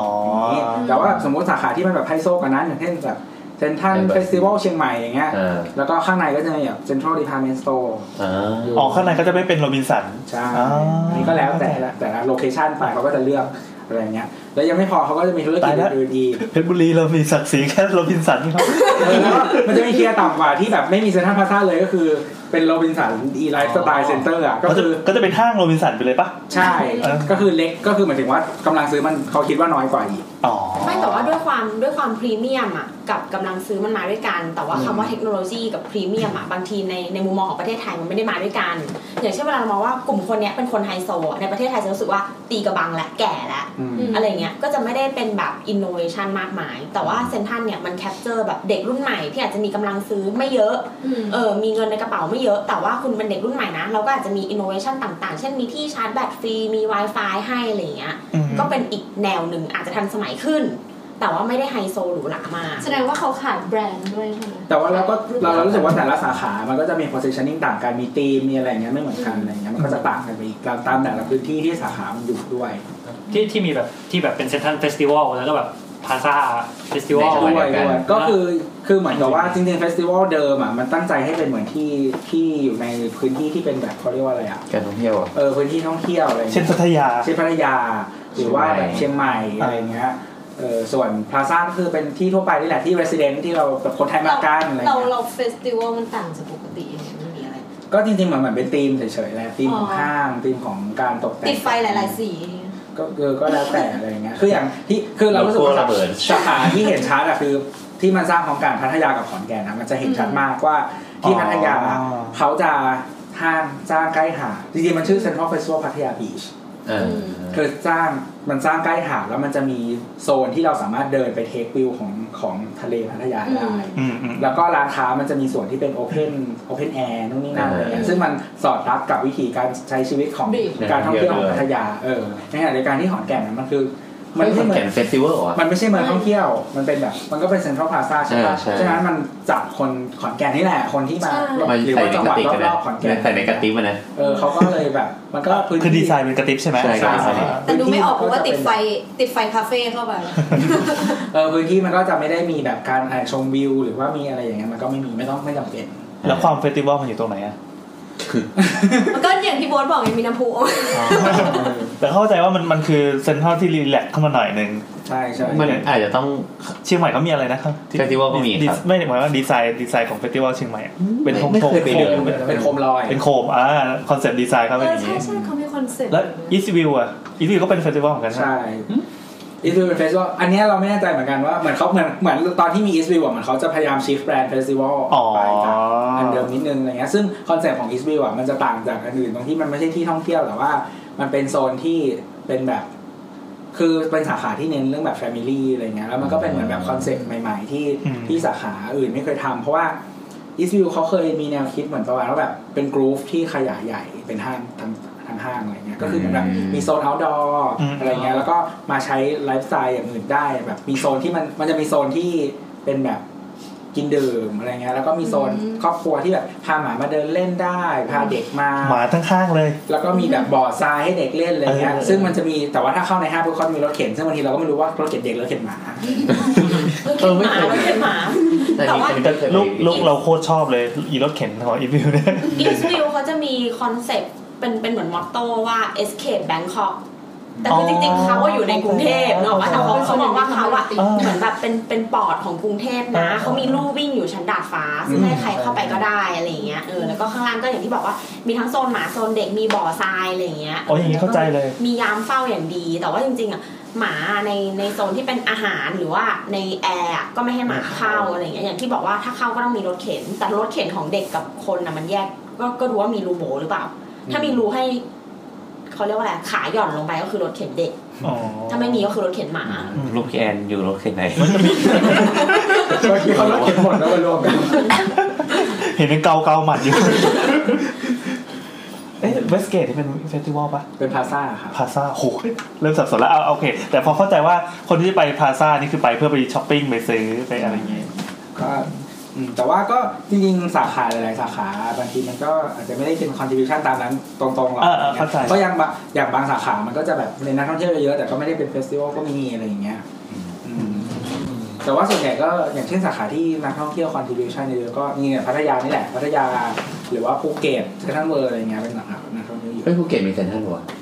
ภูเก็ตเนี่ยไม่ตอนก่อนหน้านี้เขาไม่มี property ของ CPN อือฮะ คือมันมีห้างเซ็นชื่อ Central Festival ภูเก็ต อ่า แต่ว่าไม่ใช่ของ CPN อ๋อ เป็นของไอเซนทันที่ทำเมสโตนั่นแหละ มันทำเอง แล้วมันก็มีโซนข้างนอกด้วย อ่า แต่ว่าตอนหลังเนี่ย ตอนนี้คือเขากำลังรีโนเวทแล้วก็ขยายโซนใหม่ก็คือ เขาอะขายทั้งหมดให้ ให้ CPN CPN ท ขออีกทีหนึงการการมีกับไม่มี CPN นี่คือมันต่างกันยังไงมันมัน CBN ำ ดู มันคนละบริษัทกันนะ ซีบีเอ็นดูด อ๋อ แต่ CPN ก็ก็เป็นเซ็นทรัล ใช่ อ๋อ แต่ก็เป็นเรื่องเรื่อง ก็คือเหมือนแต่ละบริษัทอะมันก็อาจจะมีผู้ถือหุ้นต่างกันเล็กน้อย อ๋อโอเค ในซีเพียน เข้าใจ บริษัทอย่างเงี้ยเขาเทรดในตลาดหุ้น อ่า แต่ว่าอย่างเซ็นทรัลดีพาร์เมนต์สโตร์อะเขาไม่ได้เทรดในตลาดหุ้น อ๋อโอ ก็ เค เป็น ก็ แฟมิลี่โอน ถือว่าเป็นเจ้าของกัน เราแอบอยากออฟเลคคอร์ดได้ปะ มาเลยครับขอแสดงความขอแสดงความยินดีกับผู้ชมนะครับ ผู้ฟังนะครับ เอาไปก่อน ปรากฏว่าผู้ถือหุ้นนั่งอยู่ตรงนี้ ห้าสี่สามสองเขาได้อัดแล้วนะ โอเคกลับมาแล้ว โครงการนี้มีแต่คนขี้เมาส์ เปล่าเมื่อกี้คือแวะพักไปฉี่ไปอะไรกันพอดีแบบเออมีคนปวดขี้อะไรอย่างนี้อ่ะเรามาอ่านกันต่อแล้วครับไม่มีไม่มีอะไรครับ ก ลับกลับมาต่อมาต่อที่เซนทรัลอย่างนี้ก็คือที่บอกแหละเซนทรัลมันมีธุรกิจหลายหลายอย่างใช่ไหมเนาะไอห้างที่นอกจากเมืองไทยที่มันมีสามอันเมื่อกี้แล้วอ่ะ อ่าอ่า มันก็ยังมีห้างอื่นๆอีก ก็คือมีที่มีเซนทรัลที่มาเลเซีย อ๋อ แล้วก็มีที่อินโดนีเซีย อืม ก็เป็นห้างเซนทรัลที่ทำ ชื่อเซนทรันเลย ใช่ ที่ที่อินโดนีเซียชื่อเซนทรัลที่ทำเมนโตเลย อืม ที่มาเลเซียเป็น CPN ทำตึก อืม เป็นส่วนย์การค้า อ่า แล้วก็มีที่เวียดนามมีห้างชื่อโรบินส์ของโรบินสัน อืม สองสาขา พวกนี้เขาจะมีอ่า B2S ไปตั้งไหมอ่ะ มีด้วย เหรอ มีก็คือที่ที่ที่เวียดเวียดเพื่อนที่เวียดนามอ่ะเข้าใจว่าตอนที่เขาเขาเข้าไปครั้งแรกอ่ะคือเข้าไปด้วยทาวบายเออเขาไปร่วมทุนกับบริษัทที่ขายเครื่องใช้ไฟฟ้าที่เวียดนามแล้วเขาก็ตั้งทาวบายขึ้นมา แล้วก็เหมือนตอนหลังเขาก็ลงทุนเพิ่มลงทุนเพิ่มเข้าไปแล้วก็ไปตั้งโมบินตั้งตั้งแบบเอาธุรกิจอื่นๆของเขาเข้าไปอ่ะแบบบีทูเอสทาวบายนี่นั่นแล้วเขาเอาเข้าไป อืม แล้วก็เมื่อก่อนเมื่อก่อนมีห้างเซ็นทรัลดีพาร์ตเมนต์สโตร์ที่เมืองจีนประมาณ 3 สาขามั้งแต่ว่าปิดไปแล้ว แล้วก็นอกจากนี้เขายังมีไปซื้อห้างที่ยุโรปด้วย อืม ก็คือมีห้างอิลุมที่เดนมาร์กแล้วก็มีห้างชื่อลารินาเซนเต้ที่อิตาลี คือทั้งหมดตัวนี้คือพูดจากความทรงจำทั้งหมดเลยของใจเป็นแฮกโคตรอ่ะ แล้วก็ ไม่มีสคริปต์ ไม่ได้เขียน ไอพวก ไม่ เขียน ได้ เขียนมาเนี่ยเป็น แล้วก็มีห้างที่เยอรมันสามห้าง เออ มมีแบบคาเดเวย์บอคลิงเกอร์ แล้วก็อะ รู้จักไหม จำไม่ได้ จากนั้นอะไร อ่ะอะไรบ้างนะ อ่ะขออีกที คาเดเวย์ เดเวย์ อันนี้รู้สึกจะอยู่เบอร์ลิน แล้วก็มี ไม่กูไม่เคยไปวะ มีโอเบอร์คลิงเกอร์ แล้วก็มีอัลสเตอร์เฮาส์มีสามห้าง ไม่รู้จักเลย เหมือนเหมือนพี่อะไรอยู่กรุงเทพพี่เข้าห้างไหนพี่ก็ไม่รู้ว่าห้างอะไรเนี่ย ใช่ก็คือพวกเนี้ยถ้าคนไทยไปนะครับ ก็เอาบัตรในวันการดไปส่งสะสมคะแน น ได้จริงเหรอ จริงจริง เฮ้ยจริงอ่ะเจ๋งว่ะ ไม่จริงๆนะเดิน โอ วั เคน ครับ การ เดี๋ยวเราจะไป ใช้ทั่วโลกใช่ไหม ผสมกัน เออแล้วก็นั่นแหละอันนี้คือธุรกิจของเซนทันในปัจจุบันอ๋อแล้วก็เมื่อก่อนเขาเคยทำอย่างอื่นอีกก็คือไอ้บิ๊กซีอะครับ ก็คือเมื่อก่อนเป็นของเซ็นทรัลซี ซีคือเซนทรัลคือแสดงว่าเกิดมาจากเซนทรัลเลยปะ ใช่ แล้วตอนหลังแบบพอวิกฤตเศรษฐกิจเขาก็ขายธุรกิจที่เหมือนเขาเก็บคอ s ิ n e s s ไว้ใช่ไหมที่เป็น department store ไว้แล้วอันนี้ก็ที่ขายทิ้งออกไปเนี่ย ขัดลอสไป แล้วก็เขาก็มาทำอีกอันนึง มันชื่อเอ่อเมื่อก่อนมันชื่อบริษัทเซนคา คาฟู ใช่แล้ว เฮ้ย เออ ซึ่งตอนหลังก็คือเขาก็ถักขายไปเหมือนกัน เออ แล้วก็บิ๊กซีแล้วก็มาซื้อคาฟู บิ๊กซีก็มาดูกูจริง มันมันดูแบบ คือ เป็นลุงซื้อป้าป้าซื้ออาย อันนี้เป็นลูกคนโตไปซื้อลูกน้องหน่อย ซึ่ง อ่ะ ซึ่งเหมือนตอนนั้นคือตอนนั้นอะทั้งสองที่อะเซนทันถือหุ้นเหลือนิดเดียว อ๋อ แต่ว่า ตอนนี้ยังถืออยู่ปะ แล้วก็ทีนี้พอบิ๊กซีซื้อคาฟูอันนี้แล้วตอนหลังเนี่ยเจ้าของบิ๊กซีที่เขาชื่อคาสิโนกรุ๊ปจากฝรั่งเศสเนี่ยคือบิ๊กซีอะมีสองประเทศคือไทยกับเวียดนาม แล้วทีเนี้ยเขาก็จะขายอีบิ๊กซีเนี่ยทิ้ง เออ ก็มีคนมาซื้อคนหนึ่งชื่อของของไทยอ่ะคนซื้อชื่อชื่อ TCC ก็คือกลุ่มเบียร์ช้าง เออ แล้วก็แต่ว่าเซนทรัลมีหุ้นอยู่นิดหน่อย ตอนหลังเบียร์ช้างก็ซื้อหุ้นส่วนของเซนทรัลไปทั้งหมด อ๋อ ก็คือเป็นของเป็นของเบียร์ช้างไปแล้ว เดี๋ยวก่อนอันนี้มึงนักกุลกีฬาธิวัฒน์ไป เลย มึงอยู่ในครอบครัว นั่งอยู่ในห้องครัวเขาหรือเปล่า เออนั่นแหละ แล้วก็ทีนี้มันก็มีห้างกลุ่ม กีฬาเทวัตเองยังไม่รู้ขนาดนี้ กลุ่มดีเทลอื่นๆของเมืองไทยอ่ะคือเหมือนเรารู้สึกว่าธุรกิจค้าปลีกอ่ะเป็นธุรกิจหนึ่งที่คนไทยทำแล้ว เกิดมากๆในเมืองไทย เพราะว่าแบบไล่เจ้าญี่ปุ่นเจ้าอะไรออกมาหมดเลย เฮ้ยเจ๋ง ไม่มีใครเหลือแล้วเนี่ยเหลือเหลือแค่สองห้างตอนนี้ก็คือ คนไทยจริงเปล่าหรือคนจีน ก็คืออีเซตันเออนั่นแหละก็คือก็คืออีเซตันกับโตเกียวเหลือแค่นี้ เออ ที่เหลืออีโซโก้ไดมารูอะไรหายไปหมดแล้ว เออเออเออ เออก็มี ห้างเกาหลีเพิ่งเปิด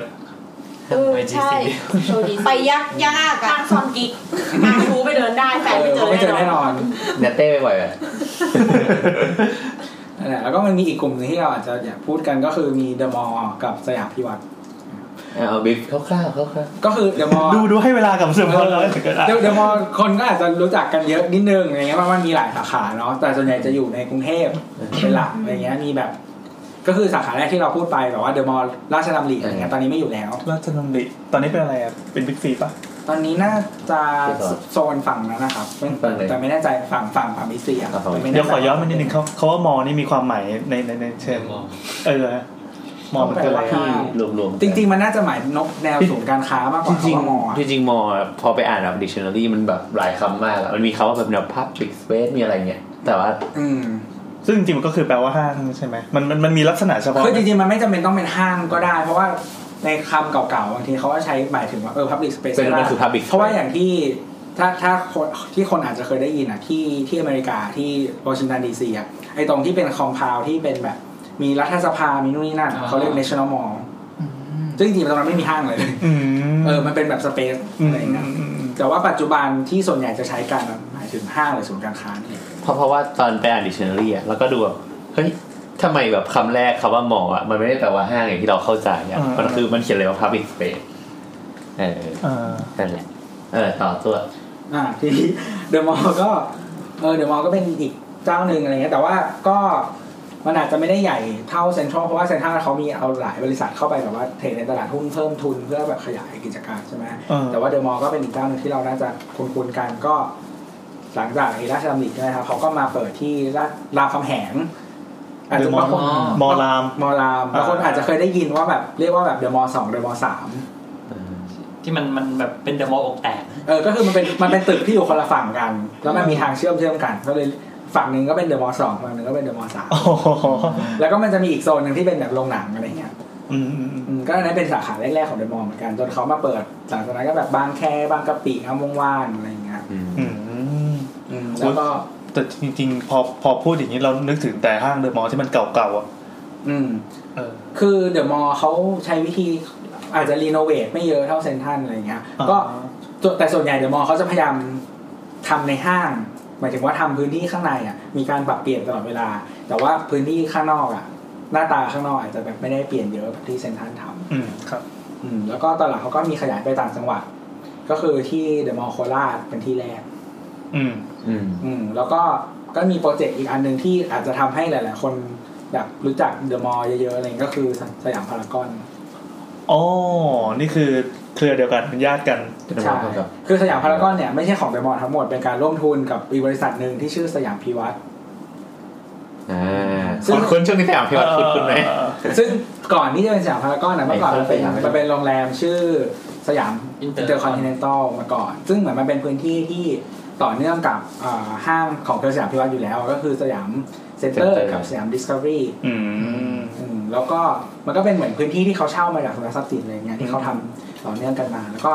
เขาก็เหมือนพอเขารู้สึกว่าอยากจะทำห้างต่ออีก ซึ่งแบบเขาอยากจะทำให้ยิ่งใหญ่เลยเขาก็หาพาร์ทเนอร์แหละ อืม มาทำด้วยอะไรเงี้ยซึ่งตอนนั้นพาร์ทเนอร์ที่เขาได้มาก็คือเดอะมอลล์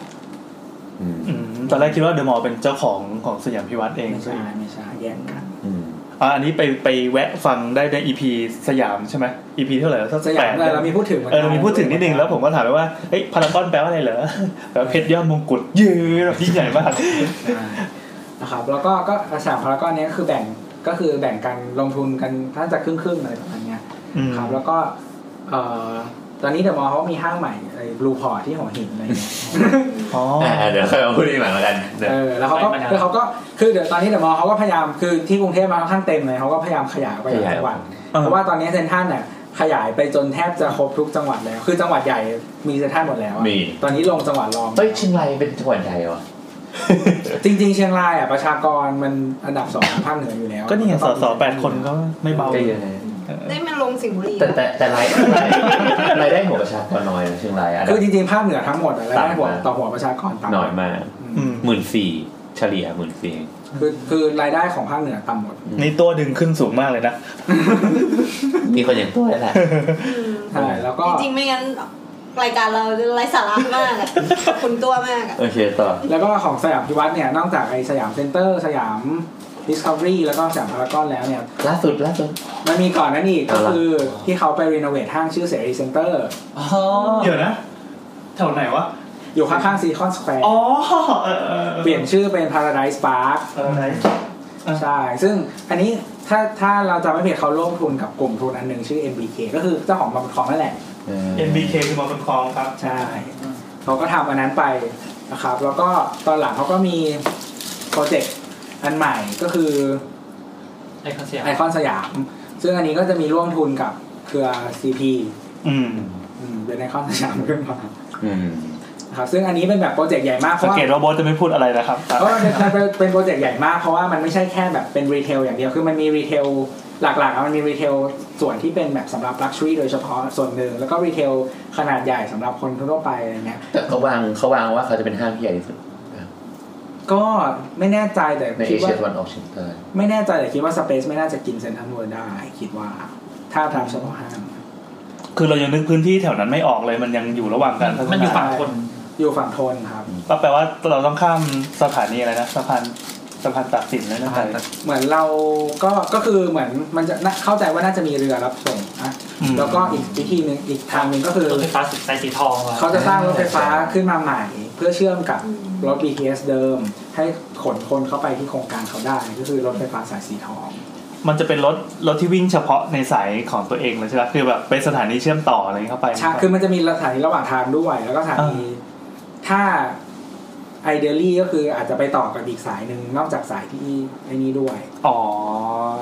ก็คือต่อสองสายแต่ว่าระหว่างทางอ่ะมีจอดที่โครงการไอคอนสยามหนึ่งสถานี อ่าอ่าเหมือนสถานีไอคอนสยามเนี่ย ใช่เป็นสถานีไอคอนสยามเลย เจ๊ กูเชื่อไอคอนสยามเลยเหรอ น่าจะ ไม่ไง ชื่อ ไม่รู้ไงไม่รู้ แต่ก็คิดว่าน่าเชื่อไอคอนสยามนั่นแหละเพราะว่ามันเป็นแบบสปอนเซอร์อะ สถานี เออเขาเป็นสปอนเซอร์ไง ถ้าอยากได้สถานีน้ำก็ เอาไปเปย์ซะ ได้แล้วสามหมื่นล้าน ก็คือโปรเจกต์อันเนี้ยคือนอกจากที่มีรีเทลใช่ไหมแล้วก็มีแบบมีเรสซิเดนเชียลที่ทำกับโรงแรมแบดดารินโรนเต็ม อืม แล้วก็มีแบบก็คือมีคอนโดขายมีโรงแรมมีอะไรอย่างนี้ก็คือแบบยิ่งใหญ่เลยมีหลายอย่าง ยิ่งใหญ่มาก มีหอชมเมืองเลย เอ่อมีหอชมเมืองมีศูนย์การประชุมมีอะไรอย่างนี้ ยังไงครับ การถก ขอชม อ่ะ เลย เล่าเรื่อง ก็อยากอยากพูดใช่ไหมอ่ะ ไม่ไม่ไม่มีอะไรก็ ยังก็คงสร้างแหละก็เหมือนว่ากลุ่มนี่แหละ ก็ลงทุนให้ โอเค ไม่พูดชื่อไปแล้วมันมันโดนนี่แหละอะไร นี่แหละ ไม่กูจำชื่อไม่ได้แต่อยากพิวัตร สยามพิวา แต่อยากพิวัตรลงทุนให้ ก็คือจริงๆแล้วไอ้มีฟังก์ชันหลายๆอย่างอะไรเงี้ยเข้าใจว่ามันเป็นการเพิ่มจำนวนคนแหละ ใช่ การหมุนเวียนคนอะไรต่างๆอย่างเงี้ย เออ เดี๋ยวนี้ มูลค่าพื้นที่ ใช่ เดี๋ยวนี้หลาย ๆ ห้างที่ใหญ่ ๆ ส่วนใหญ่ก็จะมีเขาเรียกว่าอะไร mixed use อืม ก็คือเหมือนแบบเอาโปรเจกต์หลาย ๆ อย่างมารวมกันอย่างที่อย่างที่เซนทรัลเวิร์เองก็คือมีทั้งโรงแรม อืม ที่เป็นเซนทรัลแกรนและเซนทรัลเวิร์แล้วก็มีออฟฟิศทั้งตึกเดีย f ฟิ e และเซนทรัลเวิร์แล้วก็ตึกเซนเวิร์ทาวเวอร์ อืม คือมีหลายอย่างมาก มันก็เลยเหมือนแบบเพิ่มทราฟฟิกคนให้เข้ามาในห้างคือคนอื่นไม่มาไม่เป็นไรอ่ะพนักงานมึงมาเดินซื้อ คื ด้ว อย แหละ คือคือเดี๋ยวนี้มันมันจะมองว่าเป็นแบบเขาเรียกอะไรการพัฒนาเชิงเชิงเดี่ยวเป็นอาคารเดียวไม่ได้อะมันจะ อ๋อ ต้องมองแบบ สมมติมีโครงการนี้ลงมาเพิ่มเพิ่มมูลค่าอะไรอะไรเงี้ย คือมันมีโครงการหนึ่งที่แบบเคยทำกับออฟฟิศเก่าอะไรเงี้ย คือลงทุนไปประมาณร้อยหกสิบล้าน ลงทุนเอง แบบกลุ่มทุนนะลง อ๋ ทุ อน ร้อ ไป ย ทำให้เขา เออเออใช่แต่ว่าเป็นอาคารแบบไม่ใหญ่มากประมาณพันตารางเมตร ม แล้วก็ อันตรายไหมนี่แค่ไหน เป็นร้านอาหารไม่กี่ร้านอะสี่ห้าร้าน อ๋อโอเค เออ ลงทุนร้อยหกสิบล้าน แต่เขาบอกเราก็ถามคือเราก็คุยกับเจ้าของว่า เอ้ยแล้วแบบเขาลงทุนขนาดเนี้ยเขาจะได้อะไรอะไรเงี้ย อืม เออเขาก็บอกว่า เห็นอาคารที่อยู่ข้างหลังนี่เป็นออฟฟิศไหมมันประมาณแสนกว่าตารางเมตรเขาบอกว่าก็ลงอาคารนี้เสร็จอะแล้วพอต่อสัญญาครั้งต่อไปอะเพิ่มตารางเมตรละห้าบาท แม่ประมาณห้าปีก็คืนทุนหมดแล้วอะไรเงี้ย โอ้โห เพิ่มมูลค่าพื้นที่ ใช่ นี่เราฟังทั้งหมดแบบมันจะเบอร์เบอร์หมดรู้แต่ว่ามันมีห้าบาทคือเป็นตัวเลขที่เราสัมผัสได้ไง ตอนนั้นผม เบอร์เบอร์ไปหมดแล้วรู้แต่ว่าเราไม่มีตังค์ ใช่ใช่คือคือมันมันจะไม่ได้มองว่าแบบห้างก็ถึงห้างแล้วก็จะขายของจนจนรวยจากการเป็นห้างอะไรอย่างเงี้ย เราเลยนึกถึงไอ้อย่างตัวไอคอนสยามเนี่ย พอเหมือนเอาเอาไอคอนสยามไปตั้งปุ๊บแล้วมันจะทำให้พลังชีของเมืองอะไหลไปรื้อเป็นทางนั้น คือเขาหวัง เขา ว่า หวังว่า อย่ จะเป็นอย่างนั้น ในทางอุดมคตินะครับ ใช่ คือในนั้นมัน สร้าง มี รถไฟฟ้า เออมีแหละเออใช่ด้วยการสร้างรถไฟฟ้าก็เหมือนเขาเขาเขาเขาคงรู้แหละว่าด้วยสภาพของพื้นที่อ่ะมันดึงคนไปไม่ได้เพราะฉะนั้นอ่ะเขาต้องทำยังไงให้ดึง แบบ คน ลง ไป ใน ได้ กาโปรเจกต์ใหญ่ สร้างรถไฟฟ้าเข้าไปนี่แหละเพราะว่าโลเคชันตอนแรกมันไม่ใช่คิวเลอร์โลเค ๆ ชั ค่อน นค่อนข้างแบบโลเคชันแบบไม่ค่อยดี แต่ว่าก็มันก็มีความดีงามของมันก็คืออย่างเช่น การที่มันเป็นรีเทลสเปซที่อันอื่นให้ไม่ได้แบบ มันริมน้ำ อื อืม ม อืม เพราะว่าตอนนี้มีแค่เอเชียทีคซึ่งแบบ ไม่ใช่ดีก็ไม่ บูมแบบว่าบูมมากๆอะไรเงี้ยเพราะว่า เออ บูมมากๆแบบ unexpected อ่ะ คือ TCC เบช้างอ่ะ ไม่เคยทำห้างบูมมาก่อนเลย มีห้างเนี้ยบูมขึ้นมาอะไรเงี้ย ซึ่งก็มันเหนือการคาดเดา เบียร์ช้าง คือเราเอเชียทีแม่งไปยากชิบหายเลย แล้วก็ อืมใช่ ที่จอดรถไม่ต้องพูดถึงอะไรอย่างเงี้ยแบบ ใช่ เฮ้ย ที่จอดรถ มันบูมได้ยังไงวะ คือถนนหน้าโครงการแม่งแคบมาก ใช่ไหมประมาณสี่สี่เลนเนอะ เออมีมีเกาะกลางด้วย แล้วก็เลนรถเมล์หนึ่งเลน คือเลนรถเมล์กินไปหนึ่งเลนแล้วไง ก็เหลือสามเลน แสดงว่ามันก็น่าจะมีสิ่งมหัศจรรย์อะไรอย่างนี้เกิดขึ้นมาอีกใน นะ ริม ว่า น้ำเจ้าพ อัน ระ นั้ ยาน มันเป็นแบบพวกนักท่องเที่ยวชอบไปลงกันอะ อืม เหมือนทุกคนก็พูดถึงว่าจะไปเอเชียที มันเหมือนมาไทยแลนด์ต้องไปวัดล่องขุนกับเอเชียที เออพอพอพูดอย่างเงี้ยปั๊บเราครับก็คือเหมือนว่ามันทำให้การมีห้างปัจจุบันมันเปลี่ยนไปปะเหมือนว่ามันห้างมันมีความเป็นธีมมากขึ้น เราว่ามันอาจจะเพราะการแข่งขันหมายถึงว่าถ้า อยากแค่ซื้อของนะไปห้างใกล้บ้านก็ได้ เอออื ม แต่ถ้าอยากได้ experience หรือว่าอยากได้อย่างอื่น ประสบการณ์ใหม่ๆก็ ก็ต้องไปห้างที่ ห้าง ถ้ามึงจะต้องไปห้างที่ไกลขึ้นอ่ะ ต้องมีอะไรมาดึงให้ไป อืม อืมใช่ใช่ ดังดังนั้นจากอันเดิมคือห้างที่ขายของที่เราบอกว่าประชากรเยอะขึ้นคนเยอะขึ้น เบสิกที่สุดคือขายของ เออ อ่าอ่า ก็เอาของทุกอย่างมารวมกันขาย พอต้องการความหลากหลายก็เป็นศูนย์การค้า อืม พอศูนย์การค้าปั๊บเอ้ยไม่พอละมันห้างแล้วก็ใส่ตีมเข้าไป หรือใส่ใส่ฟังก์ชันอื่นๆความบันเทิง เป็นเริ่มเป็นสามเหลี่ยมแล้ว เออ อื ใช่ ม แล้วยอดพีระมิดคือไอคอน ต ส อน ยาม ที่ตัวบอกบอกว่าแบบเออถ้าแบบจะไปห้างแถวบ้านก็ได้เออเราเป็นคนแบบนั้นนะแบบจะซื้ออะไรบุกไว้แล้วว่าจะไปซื้ออะไร ไปถึงซื้อกลับเลยแบบไม่ได้เดินดู ไม่มีความเป็นผู้หญิง เอ แล้ อไม่ได้เดินดูอะไรเลยอะ เออ คือเราเราเป็นคนเดินห้างบ่อยแล้วเราก็ชอบเดินห้างเราก็แต่ว่าเหมือนแบบ คือเราก็จะเลือกเดิน คือถ้าการซื้อของอะเราก็จะเลือกเดินห้างที่เรารู้อยู่แล้วว่า มันมีของ ของแบบเนี้ยเราจะไปซื้อที่ไหนเราก็จะไปที่นั่น เมเจอร์ ไม่ใช่ไม่ใช่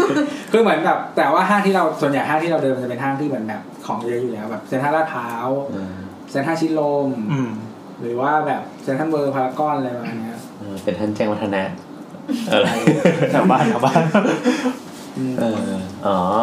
คืออ่ะพออย่างงี้ปั๊บเนี่ย พอเราบอกว่าห้างมันเริ่มมีธีม มันต้องดึงดูดคนเนี่ย เรากลับมาสู่งานถาปัดว่า เอ๊ะ นี่เข้าสู่ช่วงถาปัตย์ใช่ไหม คือเราเป็นงานถาปัดใช่ไหม โอเคโอเค เป็นรายการถาปัด เรายังไม่ได้เล่าถึงการออกแบบตั้งแต่แรกของห้าง เออเออ นี่เราจะเข้าละมา เอาเรื่อยๆอย่างอย่างห้างเนี่ย สิ่งสิ่งหลักๆของห้าง ผมผ่านไปชั่วโมงครึ่งเพิ่งเริ่มเข้า ไม่เป็นไรเราจะแบ่งสองตอน อ่าครับ เราบอกเลย แล้วแบบแบ่งเป็นสองตอนอะไรเงี้ยตัดชับ เออครับ แล้วก็อั้นไว้ไปดูสัปดาห์หน้า ก็คือพอพอเราเริ่มเริ่มเข้าการออกแบบห้างเนี่ย นอกจากกฎหมายที่มันเป็นเบสิกแล้วใช่ป่ะเรื่องผังเมืองอะไรที่แบบห้างมันขึ้นได้หรือเปล่าเนี่ย ต่อมาอย่างส่วนมากห้างเนี่ย เวลาเราจะไปห้างเนี่ย เราจะสังเกตว่าในแต่ละชั้นน่ะ อือฮึ มันจะมีเขาเรียกอะไรเขาจะวางโซนของการขายของไม่เหมือนกัน อืม เออ อันนี้ เหมืเป็นการแบ่งโซนนิ่งอะ อันนี้หมายถึงห้างสรรพสินค้า หรือว่าโซนที่เป็นศูนย์การค้า เอ่อโซนศูนย์การค้า อืม ถูกไหมเอออ ม ห้างสรรพสินค้า สมมติว่าเป็นเซ็นเซ็นศูนย์การค้าเซ็นทรัลก็จะมีห้างเซ็นทรัลแล้วก็ศูนย์การค้า ใช่ โอเค ต่อไปนี้เราเลือกรวมๆกันว่าห้างละกันเพราะมันเป็นภาษาที่มนุษย์เราเข้าใจดี ก็คือเราเราว่ามันมันต่างกันทั้งสองกลุ่มหมายถึงว่า อ่าฮะ ไอ้ เอา ห้าง วิธีจัด ไอ้ในส่วนห้าง อ๋อ สรรพสินค้า ส่วนห้างมันก็มีแบ่ง มันก็มีวิธีจัดของมันเหมือนเออกันว่าแบบ เออเออ ว่าแบบของตรงไหนอะมันควรจะอยู่ชั้นไหน อ่าอ่าอ่า อ่างั้นงั้นเราเริ่มภาพใหญ่ก่อนนะคือส่วนการค้า ครับส่วนการค้า ส่วนส่วนมากใน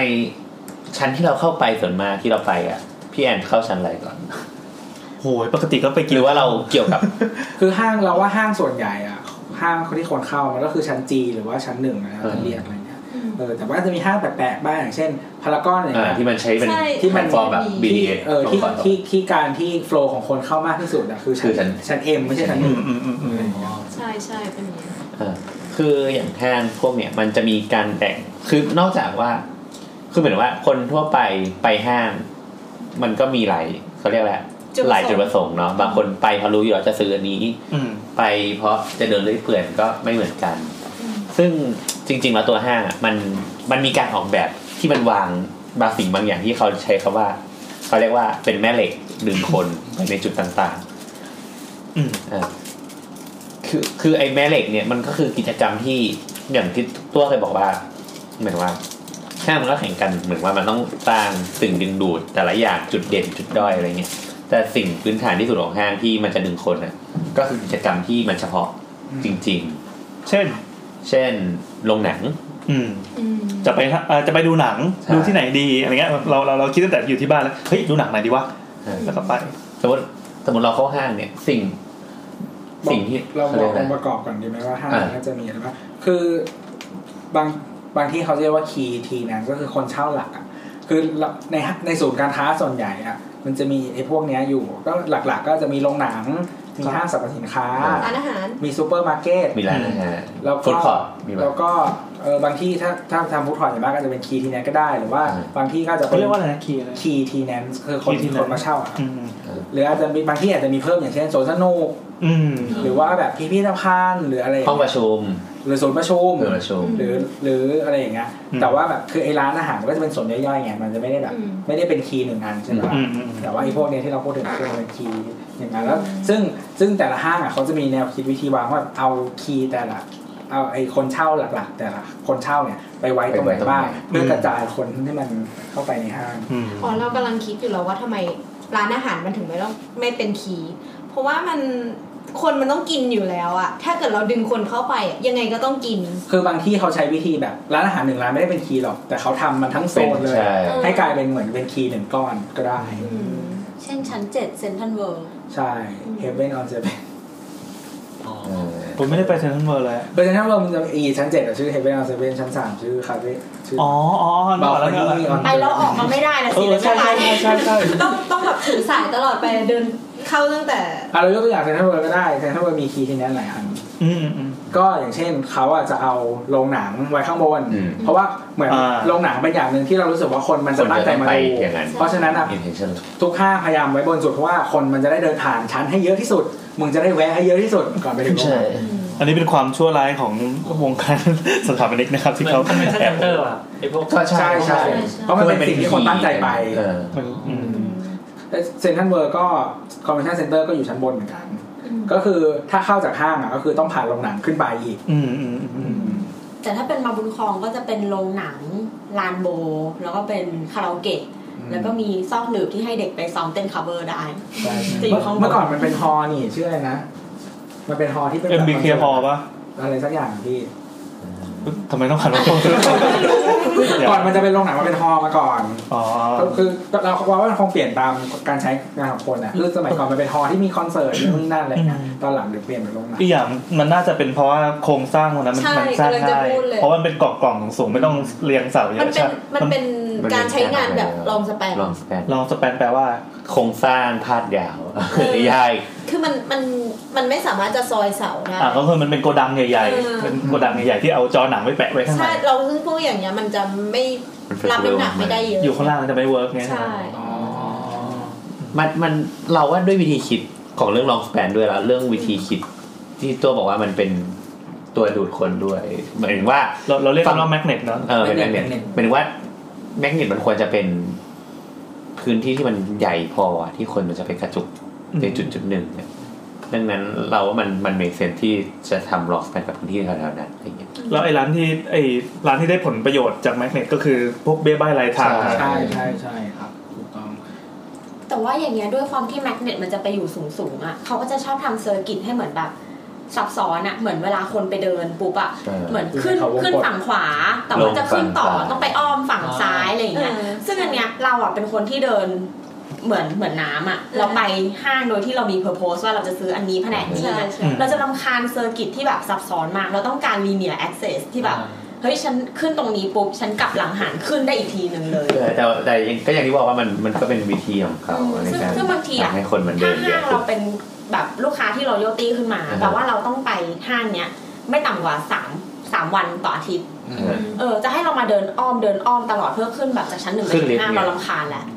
ลิฟต์ก็ช้าอย่างเงี้ย เออแต่นี่มัน แต่ จะ ว่า มี เดี๋ยว คน เนี้ย ของ มันไม่มีใครทำ linear access อีกต่อไปแล้วอ่ะ เพราะมันต้องเพิ่มการเดินของคนให้เยอะที่สุด เอ้ยอย่างเงี้ยถามเลย บวกลบดู อ แล ย่าง คุ้มเนอะ อย่างตัวของห้างเนี่ยเขาวัดกันยังไงอะเหมือนว่าวัดว่าห้างนี้ขายดี เช่นคนเดินเดินเยอะๆเนี่ยวัดได้ไหมหรือว่าต้องวัดจากยอดขายโดยรวม แล้วแต่ว่าเป็นใคร คือสมมติว่าถ้าถ้าเป็นสมมติยูเป็น CPN เป็นเจ้าของ property อย่างเงี้ยสิ่งที่ยูอยา เรา ก วัด ได้ CPN เยอะ สิ่งที่คุณอยากได้อ่ะก็คือให้คนมาเยอะที่สุด อืม มาทำอะไรก็ได้ มาทำอะไรก็ได้มาทำให้เยอะที่สุด เพราะว่าคือคุณเก็บค่าเช่าไง อืม ก็ถือว่าแอดซูมว่า คน ได้อยู่แล้ว คือถ้ามีคนมาเยอะมันก็เก็บค่าเช่าได้แพง เออ แล้วเดี๋ยวนี้ CPM มันยังมีรายได้อย่างอื่นเช่น ขายโฆษณา เออ ในพื้นที่ห้าง ใช่ ขายพื้นที่จัดอีเวนต์ อ่า นู่นนี่นั่นยิ่งมีคนเยอะยิ่งดี เออใช่มีแต่ได้ก็ได้นะเนี่ย มในขณะเดียวกันถ้าเป็นแบบสมมติห้างสรรพสินค้าแบบเซ็นทรัลอย่างเงี้ยสมมติเช่าอยู่ใน CPN อยู่สมมติเซ็นทรัลลาดพร้าวอย่างเงี้ยเซ็นทรัลที่อยู่ในพื้นที่ของ CPN อีกทีหนึ่งเงี้ยเขาก็อาจจะดูการจ่ายจริงอ่ะเป็น อืม spending ของคนอ่ะ โอ้ ว่าแบบมีคนมาสเปนกี่คน spending per bin เท่าไหร่ อืม อืม ยอดยอดโดยรวมเท่าไหร่อะไรอย่างเงี้ยอืมซึ่งเซ็นทรัลลาดพร้าวเป็นห้างที่แบบขายดีมากในเครือเซ็นทรัล ซึ่งซึ่งไอไอสิ่งพวกเนี้ยมันมันก็ส่งผลต่อการออกแบบหรือเปล่าหมายถึงว่าวิธีการเดิน ด้วยด้วยหรือเปล่า แน่นอนที่ก็อย่างที่แนทบอกว่า อ่า ทำไมเราจะต้องเดินวนเวียนมากมายบันไดเลื่อนอ้าวชั้นนี้แม่งขึ้นซ้ายชั้นนี้แม่งขวาอะไร อัน เงี้ นี้ ย เราสังเกตนะเฉพาะใน department store นะ ถ้าเคยเซ็นทรัลน่ะส่วนใหญ่อ่ะจะให้เดินบนบันไดหนึ่งรอบ เออ ค่อย เออ ขึ้น ใช่ อ้าวใช่ แต่ว่าถ้าเคยเดอะมอลล์อ่ะจะไม่ค่อยบน ใช่ใช่ใช่ เดอะมอลล์เป็นยังไงเหรอ ก็คือสมมติว่าพี่ขึ้นมาปุ๊บ แล้วพี่เดินปุ๊บ แล้วก็เดิน อ๋อ ขึ้นบันไดเลย โอเค แต่เวลาลงเราก็ค่อยลงอีกฝั่งหนึ่งที่มันแบบ ใช่ หมุน มันก็จะ หมุน พี่ก็จะ เกลียวกัน พี่ อ่า คือพี่จะไม่วนครึ่งรอบอีกทีหนึ่ง อ่า พี่จะวนลงไปได้เลย แต่ว่าถ้าเป็นเซ็นทรัลพี่ต้องวนครึ่งรอบอีกทีหนึงค่อยขึ้น โอ้ดีจังอยากมีเดอะมอลล์ใกล้บ้าน ส่วนถ้าเป็นเทอร์มินอลทเวนตี้วันก็คือข้ามไปเลย คือเป็นอะไรเรื่อง โคตรโหด ข้ามไปสองชั้นเออแต่ว่ามันจะมีห้างที่เฮี้ยกว่านั้นคือสยามดิสโก้ เฮ้ยเดี๋ยวเราสามารถได้ เฮ้ย เฮ้ยได้ได้ได้เอาเลยครับเอา ใน เลย การวางบันไดเลื่อนเนี่ยคือแบบ สยามดิสใช่ไหม อันใหม่ที่ เวอร์ชันใหม่ล่าสุด ใช่ใช่ที่งงงๆอ่ะ แต่คือคือเราอ่ะเราเราชอบไปเล่นฟิตเนสที่นั่นที่ร้านอ่ะแล้ว เจอตัวได้นะครับ เจอไปเล่นบันไดเลื่อน เออแล้ว ตัวกาฟู แล้วคือเหมือน ไป แบบ กี่โมงครับดักตีได้ บางทีเราแบบเข้าจากรถไฟฟ้าอย่างเงี้ยซึ่งตอนเนี้ยมันเข้าจากไอ้ฝั่ง ใช่ ได้ไงวะ ต้องเข้าจากสยามเซ็นเตอร์อ่ะมาจากสยาม เออ สยามอ่ะจากสถานสยามกีฬาแห่งชาติมันเดินยากนิดนึง เออเออ ยังไม่เห็น สร้างอยู่ ใช่เรื่องนี้เพราะฉะนั้นอ่ะข้ามมาจากสยามเซ็นเตอร์ประมาณชั้นสี่ใช่ไหม เออ ข้ามมาปุ๊บ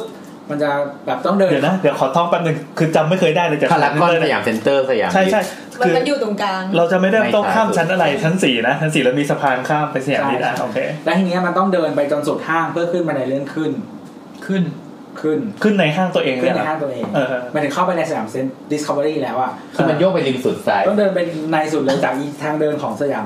ไอ้เนี่ยเพื่อเพื่อเกือบในสุดเลยขึ้น แล้วก็แบบ เออ ทีนี้ก็พอขึ้นไปอีกชั้นหนึ่งก็ต้องวนเพื่อหาที่ขึ้นอีก แล้วแบบพอขึ้นก่อนจะถึงชั้นฟิตเนสเนี่ยเหมือนบันไดเลื่อนที่ขึ้นมาจากชั้นก่อนหน้ากับชั้นกับที่ชั้นขึ้นไปฟิตเนสอยู่คนละฝั่งของห้างเลยต้องเดินแบบนี้ เอ โอ้โห ไม่เฮ้ยแต่เราก็มีเรื่องตลกคือแบบเราอะจะไปซื้อของที่ MBK เงี้ยแล้วร้านร้านนะมันจะปิดตอนประมาณกี่โมงไม่รู้อะแล้วก็คือแบบลงลงสยามเว้ยแล้วก็วิ่งไปแล้วก็ไปหลงอยู่ในสยามแล้วแบบคือเราหาประตูออกมันจะมีประตูออกที่อยู่ตรงตรงข้ามกับ MBK เลยอะ อ่า หาไม่ออกหาไม่เจอเว้ยแล้วก็วิ่งหายามยามก็หาไม่เจอ คือนึกว่าจะตายเลยนะ คือมันต้องมีคนเข้าไปแบบออกลูกออกหลานอยู่ข้างใน แล้วคือประเด็นอ่ะคือเหมือนแบบหลาย ๆ ห้างอ่ะฟิตเนสเพราะฟิตเนสมันจะ เอาฟิ เปิ ต ด เนสไปอยู่ข้างบน มันจะเปิดปิดก่อน เออฟิตเนสอยู่เป็นอีกอันหนึ่งที่อยู่ข้างบน เพราะว่า อ่า แบบให้คนเดินนี่แหละ อืม อ่า ฟิตเนสมันจะ ได้ออกกำลังกาย เปิด จากการเดิน เปิดก่อนห้างแล้วปิดหลังห้างเลิกส่วนใหญ่ อืม เพราะฉะนั้นเนี่ยส่วนใหญ่เขาจะมีลิฟต์พิเศษสำหรับฟิตเนสหรือว่าแบบทางเข้าซึ่งสยามดิสไม่มี โอ้โห เออแล้วก็คือตลกอย่างหนึ่งก็คือดีไซน์ภายในห้างอะมันเป็นแบบมันเป็นแบบมันเป็นงงๆอ่ะทีเนี้ยปกติเวลาน้ำไปเดินอ่ะน้ำก็จะจำไว้ว่าอ๋อเราขึ้นจากบันไดเลื่อนอันนี้ เออเออ แล้วก็เดี๋ยวตอนกลับเราจะกลับตรงนี้ ปรากฏว่ามาห้างเนี้ยจำบันไดเลื่อนขึ้นไม่ได้หาไม่เจอให้ยกูขึ้น อันนี้กูขึ้นหรือเปล่าวะแล้วกูออกทางไหนวะ ไม่เป็นทรมานอย่างนี้ ซึ่ง วะ ซึ่งคือเรางงเหมือนกันว่าแบบทำไมที่สยามดิสไม่มีไว้ยเพราะเมื่อก่อนก่อนที่จะเป็นฟิตเนสอ่ะมันเคยเป็นโรงหนังมาก่อน ซึ่งโรงหนังเป็นฟัง มั ก์ชัน กจะมี ฟังก์ชันเหมือนฟิตเนสเหมือนกันตรงที่มันจะเลิกหลังห้างเลิกมันควรจะมีลิฟต์แยกแต่ไม่มี ออก เป็นห้างที่ไม่มีลิฟต์เลยป่ะทั้งห้างป่ะ มีลิฟต์ มี ครับ มีลิฟต์ มันจะมีมันจะมีลิฟต์ในห้างแต่ว่าขึ้นไม่ถึงชั้นฟิตเนส อ๋อ กับลิฟต์นอกห้างซึ่งเอ่อมันเป็นลิฟต์ลิฟต์ตึกตึกจอดรถ อืม ซึ่งขึ้นมาถึงชั้นเกือบชั้นฟิตเนสแล้วแล้วก็ขึ้นอีกชั้นหนึ่ง มึงก็ต้องเดินอยู่ดี ยังดีนะเผื่อมีคนหัวใจวายชั้นบนสุดจะได้ไม่วุ่นวายมาก โยนลงมาทีเดียว ใช่ซึ่งแบบตลกมากแต่ว่าแบบ น่าไปเปิดแบบโฮสเทลหรืออะไรสักอย่างข้างบนนะสำหรับคนที่หลงกลับบ้านไม่ได้ น่าจะมีตู้น้ำดื่ม ด้วย เออซึ่งเหมือนที่สยามนี้มันมีฟังก์ชันอีกอันหนึ่งที่แบบจะอาจจะไม่ได้ใหญ่มากเลยครับมันเป็นแบบ co-working space อยู่ชั้นฟิตเนสเหมือนกันเนี่ย อ๋อโอเค ซึ่งอันเนี้ยอาจจะเป็นของใหม่ที่หลายๆห้างพยายามทำกัน อืม เริ่มต้นที่ เซ็นทรัลเอมบาซี ก็พยายามทำอะไรอย่างเงี้ยหรือว่าแบบมันจะมีของ True ที่ไปเปิดตามห้างอื่นนะชื่อชื่อ True Sphere อะไรสักอย่างที่แบบที่มีที่เอ็มคอเทีย ที่มืดมืด เออที่มี ไม่รู้ทำยังไงมีที่เอ็มคอเทียที่แบบ Central East View อะไรอย่างเงี้ยพยายามแบบเป็น co-working space ที่อยู่ในห้างทีหง มันคือเทรนด์ใหม่ อืม อ๋อ ต่อดิ เออเชื่อถึงแล้ววะ สนุกสนุกบันไดเลื่อน ก็โอเคก็เห็นว่าพรก็มีแมทนิกหรือว่าพอมาถึงทางเดินมันก็จะมีทางเดินแบบเออเดินทั่วไปอย่างเคยเคยคุยกับตัวว่า เอ๊ะ แบบพวกห้างพวกเนี้ยอย่างตัวเคยบอกว่าอย่างบอกห้างเซ็นทรัลพลาซ่าอย่างเงี้ยตัวหลับตาเดินก็ได้ละเพราะรู้ว่ารู้ว่าแปลนเป็นยังไง คนเยอะจะตายไม่ชนอะ ไม่ใช่ หมายหมายถึงว่าหลับตาสามารถจินตนาการกันได้ว่าแปลนมันเป็นอย่างเงี้ยชั้นนี้ต้องมีอะไรอย่างเงี้ย อ่า มันมีมันมีวิเคราะห์ของเขาใช่ไหม คือไอ้บอกว่าคือมันมีแปลนแล้วก็มีแบบห้องน้ำอยู่ตรงไหน เออ โซนมือถืออยู่ตรงไหนโซนธนาคารอยู่ตรงไหน มัน โซ มัน นอาหารอยู่ตรงไหน มันมันถูกคิดมาเรียบร้อยจาก ใช่ มาร์เก็ตติ้งก่อนสู่สถาปนิกป่ะ เราว่าผสมเราว่าควรจะแบบไม่แน่ใจนะ แต่ว่าคือแล้วแต่ว่ามันสร้างตอนไหนด้วยแหละ อย่างเช่นห้างเก่าสมมติ ถ้าสมมติห้างแบบ เนี้ย ยุคหลังๆละ เอ่อยุคที่เขามีการวางแผนแล้ว เออ แสดงว่าเขาจะต้องมีการเอ่อออกแบบดีไซน์ไกด์ไลน์เอาไว้ก่อน คิดว่าใช่ อ่า เพื่อแบบเพื่อหลายๆหลายๆเพอร์โพสอย่างเช่นเซฟคอสให้ได้มากที่สุด ให้คนเดินเยอะที่สุด ให้คนมองเห็นทุกร้านค้า เออแม็กซิมัการมองเห็นของคนแม็กซิมัการสเปนดิ้งของคนระหว่างทาง อ่า คือคือเหมือนว่าการการ access เข้าสู่รีเทลอ่ะ มันไม่ใช่แค่คุณเดินเข้าไปไงแค่คุณมองเห็นมันก็คือการ access แบบหนึง อืมมีตัวอย่างไหมมีตัวอย่าง ซึ่งบางทีเหมือนกับว่า ใช่ มันคือบางทีการเดินอ่ะ เรายังไม่ได้เสียตังค์ใช่ไหมครับวินโดว์ช้อปปิ้งอะไม่เสียตังค์แต่ว่า ทุกครั้งที่เราเดินผ่านอะไรอ่ะ เราเก็บเข้าไปในสมองใช่ปะ ใช่ใช่ เหมือนเอาแวร์เน็ต กล่อมกล่อมกล่อมกล่อมเนี่ย กล่อมไปเรื่อยๆ เดี๋ยวเดี๋ยวอาทิตย์หน้ามาใหม่ เดี๋ยวอาทิตย์หน้ามึงมาใหม่ละ เดี๋ยวอาทิตย์หน้ามาใหม่มึงซื้อแน่นอน อ๋อ ถึงจะไม่ซื้อวันนี้ยังไงวันหนึ่งก็ได้เป็นลูกค้า ใช่ หรือว่าแบบบางทีมันอาจจะมีอย่างอื่นที่ไม่ใช่วิชวลอย่างเช่นแบบ ถ้าเป็นร้านอาหารอาจจะมีกลิ่น ม หรือว่ามีเสียง หรือว่ามีอะไรอย่างเงี้ย ซึ่งการที่คุณเดินผ่านแต่ละพื้นที่ มันก็สร้างประสบการณ์ เออ มันก็คือสร้างประสบการณ์การรับรู้ต่างๆอะไรอย่างเงี้ย การแบบย้ำแบบตีไปเรื่อย เอ้ยแต่เรื่องนี้ทำให้นึกถึงอันนี้เลยนะสังแบบอย่างอย่างอย่างแบบห้างที่เป็นโซนแบบขายของเป็นร้านอย่างเงี้ยมันชอบมีคีย์ออสที่แบบไม่เกี่ยวกับโซนนั้นเลยอ่ะมาวางอยู่อ่ะ เราว่าอันเนี้ย ๆ คือ เป็นการเพิ่มยอดขายไป คืออัน เรื่อย ยเนี้บางห้างอ่ะชอบทำเยอะแบบอย่างที่แบบเซ็นทรัลลาดพร้าวมีเยอะมากแล้วก็ เออ เราว่าอันเนี้ยมันเป็นการ maximize space เฉย อืม ๆ เอออาจจะไม่ได้คิด ๆไม่ได้คิ ถึ ด ง ประสบ ขั้น การ ว่า ณ์อะ แบ ไร บป เงี้ ระสบ ย การณ์อะไรเงี้ยแต่ว่าเป็นการแบบ คือที่มันเหลือ ทางเดินมึงเหลือเยอะใช่ไหมกูเอาร้านมาลงเลย เออเออเออชอบแบบเป็น อัน เค นี้ รื่อง มัน โถ ไม่ ง มี strategy จริงๆ เหมือนแบบตรงเนี้ยเป็นร้านยำแซ่บอย่างเงี้ยแล้วก็มีร้านกาแฟมันก็ยังเข้ากันเพราะมันเป็นอาหาร อ่า อยู่ๆอีฝั่งนี้ทำสปา เออ อย่าง ใช่ เงี้ย ใช่ เออแล้วก็จะมีกลิ่นแบบเครื่องหอมสปาตีกับกาแฟและยำแซ่บอย่างเงี้ย เออจริงๆ เออแล้วแล้วเวลาที่มันน่าหงุดหงิดที่สุดอะคือเวลาเราขึ้นบันไดเลื่อนมาปุ๊บมันจะเหมือนแบบน้องคะแวะหน่อยกลิ่นนี้หอมมาก เออใช่เล มั ย นก็เหมือนมาแบบป้ายมาอะไรอย่างเงี้ยเหมือนแบบปุรี่ ใช่ ซึ่งจริงๆ เรารู้สึกว่าข้างเครือเซ็นทรัลอ่ะ เป็นห้างที่ชอบทำอีแบบว่าเขาเรียกว่าร้านไอแลนด์อ่ะเยอะมาก อืม เออ ใช่ใช่ใช่ แต่ว่าโดยรวมแล้วส่วนใหญ่ห้างเครือเซ็นทรัลอาจจะจัดโซนนิ่งดีหมายถึงถ้าไม่นับรวมร้านไอแลนด์อ่ะจะพยายามเอาร้านประเภทเดียวกันอ่ะไว้ที่เดียวกันเช่นแบบ เป็น โซน ก ธ รุ๊ป นา เป็นรุ๊ปคากร เป็นกรุ๊ป โซนอาหารโซนเสื้อผ้าอะไรเงี้ยในขณะเดียวกัน ส่วน ถ้าห้าง ใครชอบไปอยู่ชั้นสี่อะไร ถ้า เงี้ย ห้างโซนถ้าห้างฝั่งเดอะมอลล์อ่ะจะมั่วนิดนึง อ๋อเหรอเออ ลองไปสังเกตดูได้มันจะมั่ว แบบอย่างเช่นอ่ะพารากอนเลยง่ายๆ ธนาคารเนี่ย ไม่มีโซน ใช่ใช่ใช่ ชั้นชั้นชั้นจีชั้นจีมีธนาคารกรุงเทพธนาคารไทยพาณิชย์ธนาคารกสิกรไทย ธนาคารธนาชาติ อืม ชั้นสี่มีไทยพาณิชย์ UOB ซึ่งอยู่ห่างกันมาก เออซึ่งแบบแล้วก็มีแบบไอเคเคทีบีที่อยู่อีกโซนหนึ่ง เออ อะไรเงี้ย มันมีความตั้งใจหรืออะไรเขาหรือเปล่าหรือว่ารู้สึกว่ารู้สึกนั่นมันเก่งกว่า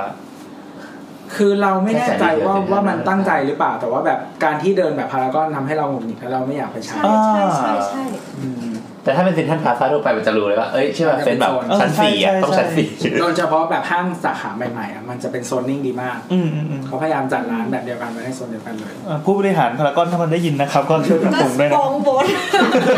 อันเนี้ยถ้ามองแบบกว้างๆนะหมันมองมองในแง่ของคนที่มาเช่าอ่ะ ถ้าเราเป็นคนที่มาเช่าเราก็อาจจะมองว่า มันก็ จัด เวิร์ก ไว้ นะ คนละชั้นน่ะ เราก็ไม่โดนคอมพิวเตอร์อ่ะปาดหน้าไง แต่ว่าอย่างบางทีอะเวลาเป็นแบงค์ถ้าสมมติเราจะไปเปิดบัญชีเงี้ยโอ้โหกสิกรคิวยาวมากเอซีบีไม่มีเลยเข้าแม่งเออนึกออกปะซึ่งซึ่งของแบบเซ็นทรัลทุกอันมันไปอยู่ชั้นเดียวกันอะถ้าเราเป็นผู้เช่าเราอาจจะรู้สึกว่าแบบเฮ้ยฉันอยากอยู่ไกลจากอันเนี้ยอย่าง TMB มันไม่ใช่ไม่ใช่แบงค์ที่สตรองมากมันอาจจะไม่อยากอยู่ใกล้กสิกรกับแบงค์กรุงเทพก็ได้อะไรเงี้ยเออซึ่งแบบเดอะมอลล์อาจจะตอบโจทย์เขามากกว่า โอ อะไร เค อย่างนี้เป็นต้น แสดงข้อเห็นอะไรตรงนี้นะ แต่ว่าเรารู้สึกว่าอันเนี้ยก็คือใช้ได้แต่ว่าเขาจะเรียกว่าอะไรอ่ะ คนที่มี power ในการจ่ายเยอะกว่า จะได้ที่ที่ดีกว่าแน่นอน ถูกถูก ถูกแต่เรา ขอ ก็ งซื้อ ม ของง ว่า ขายเนี่ย สุดท้ายเซนทรันเหมือนก็แบบออ t ติมิ e คนอะเพราะว่าถ้าสมมติว่าเอา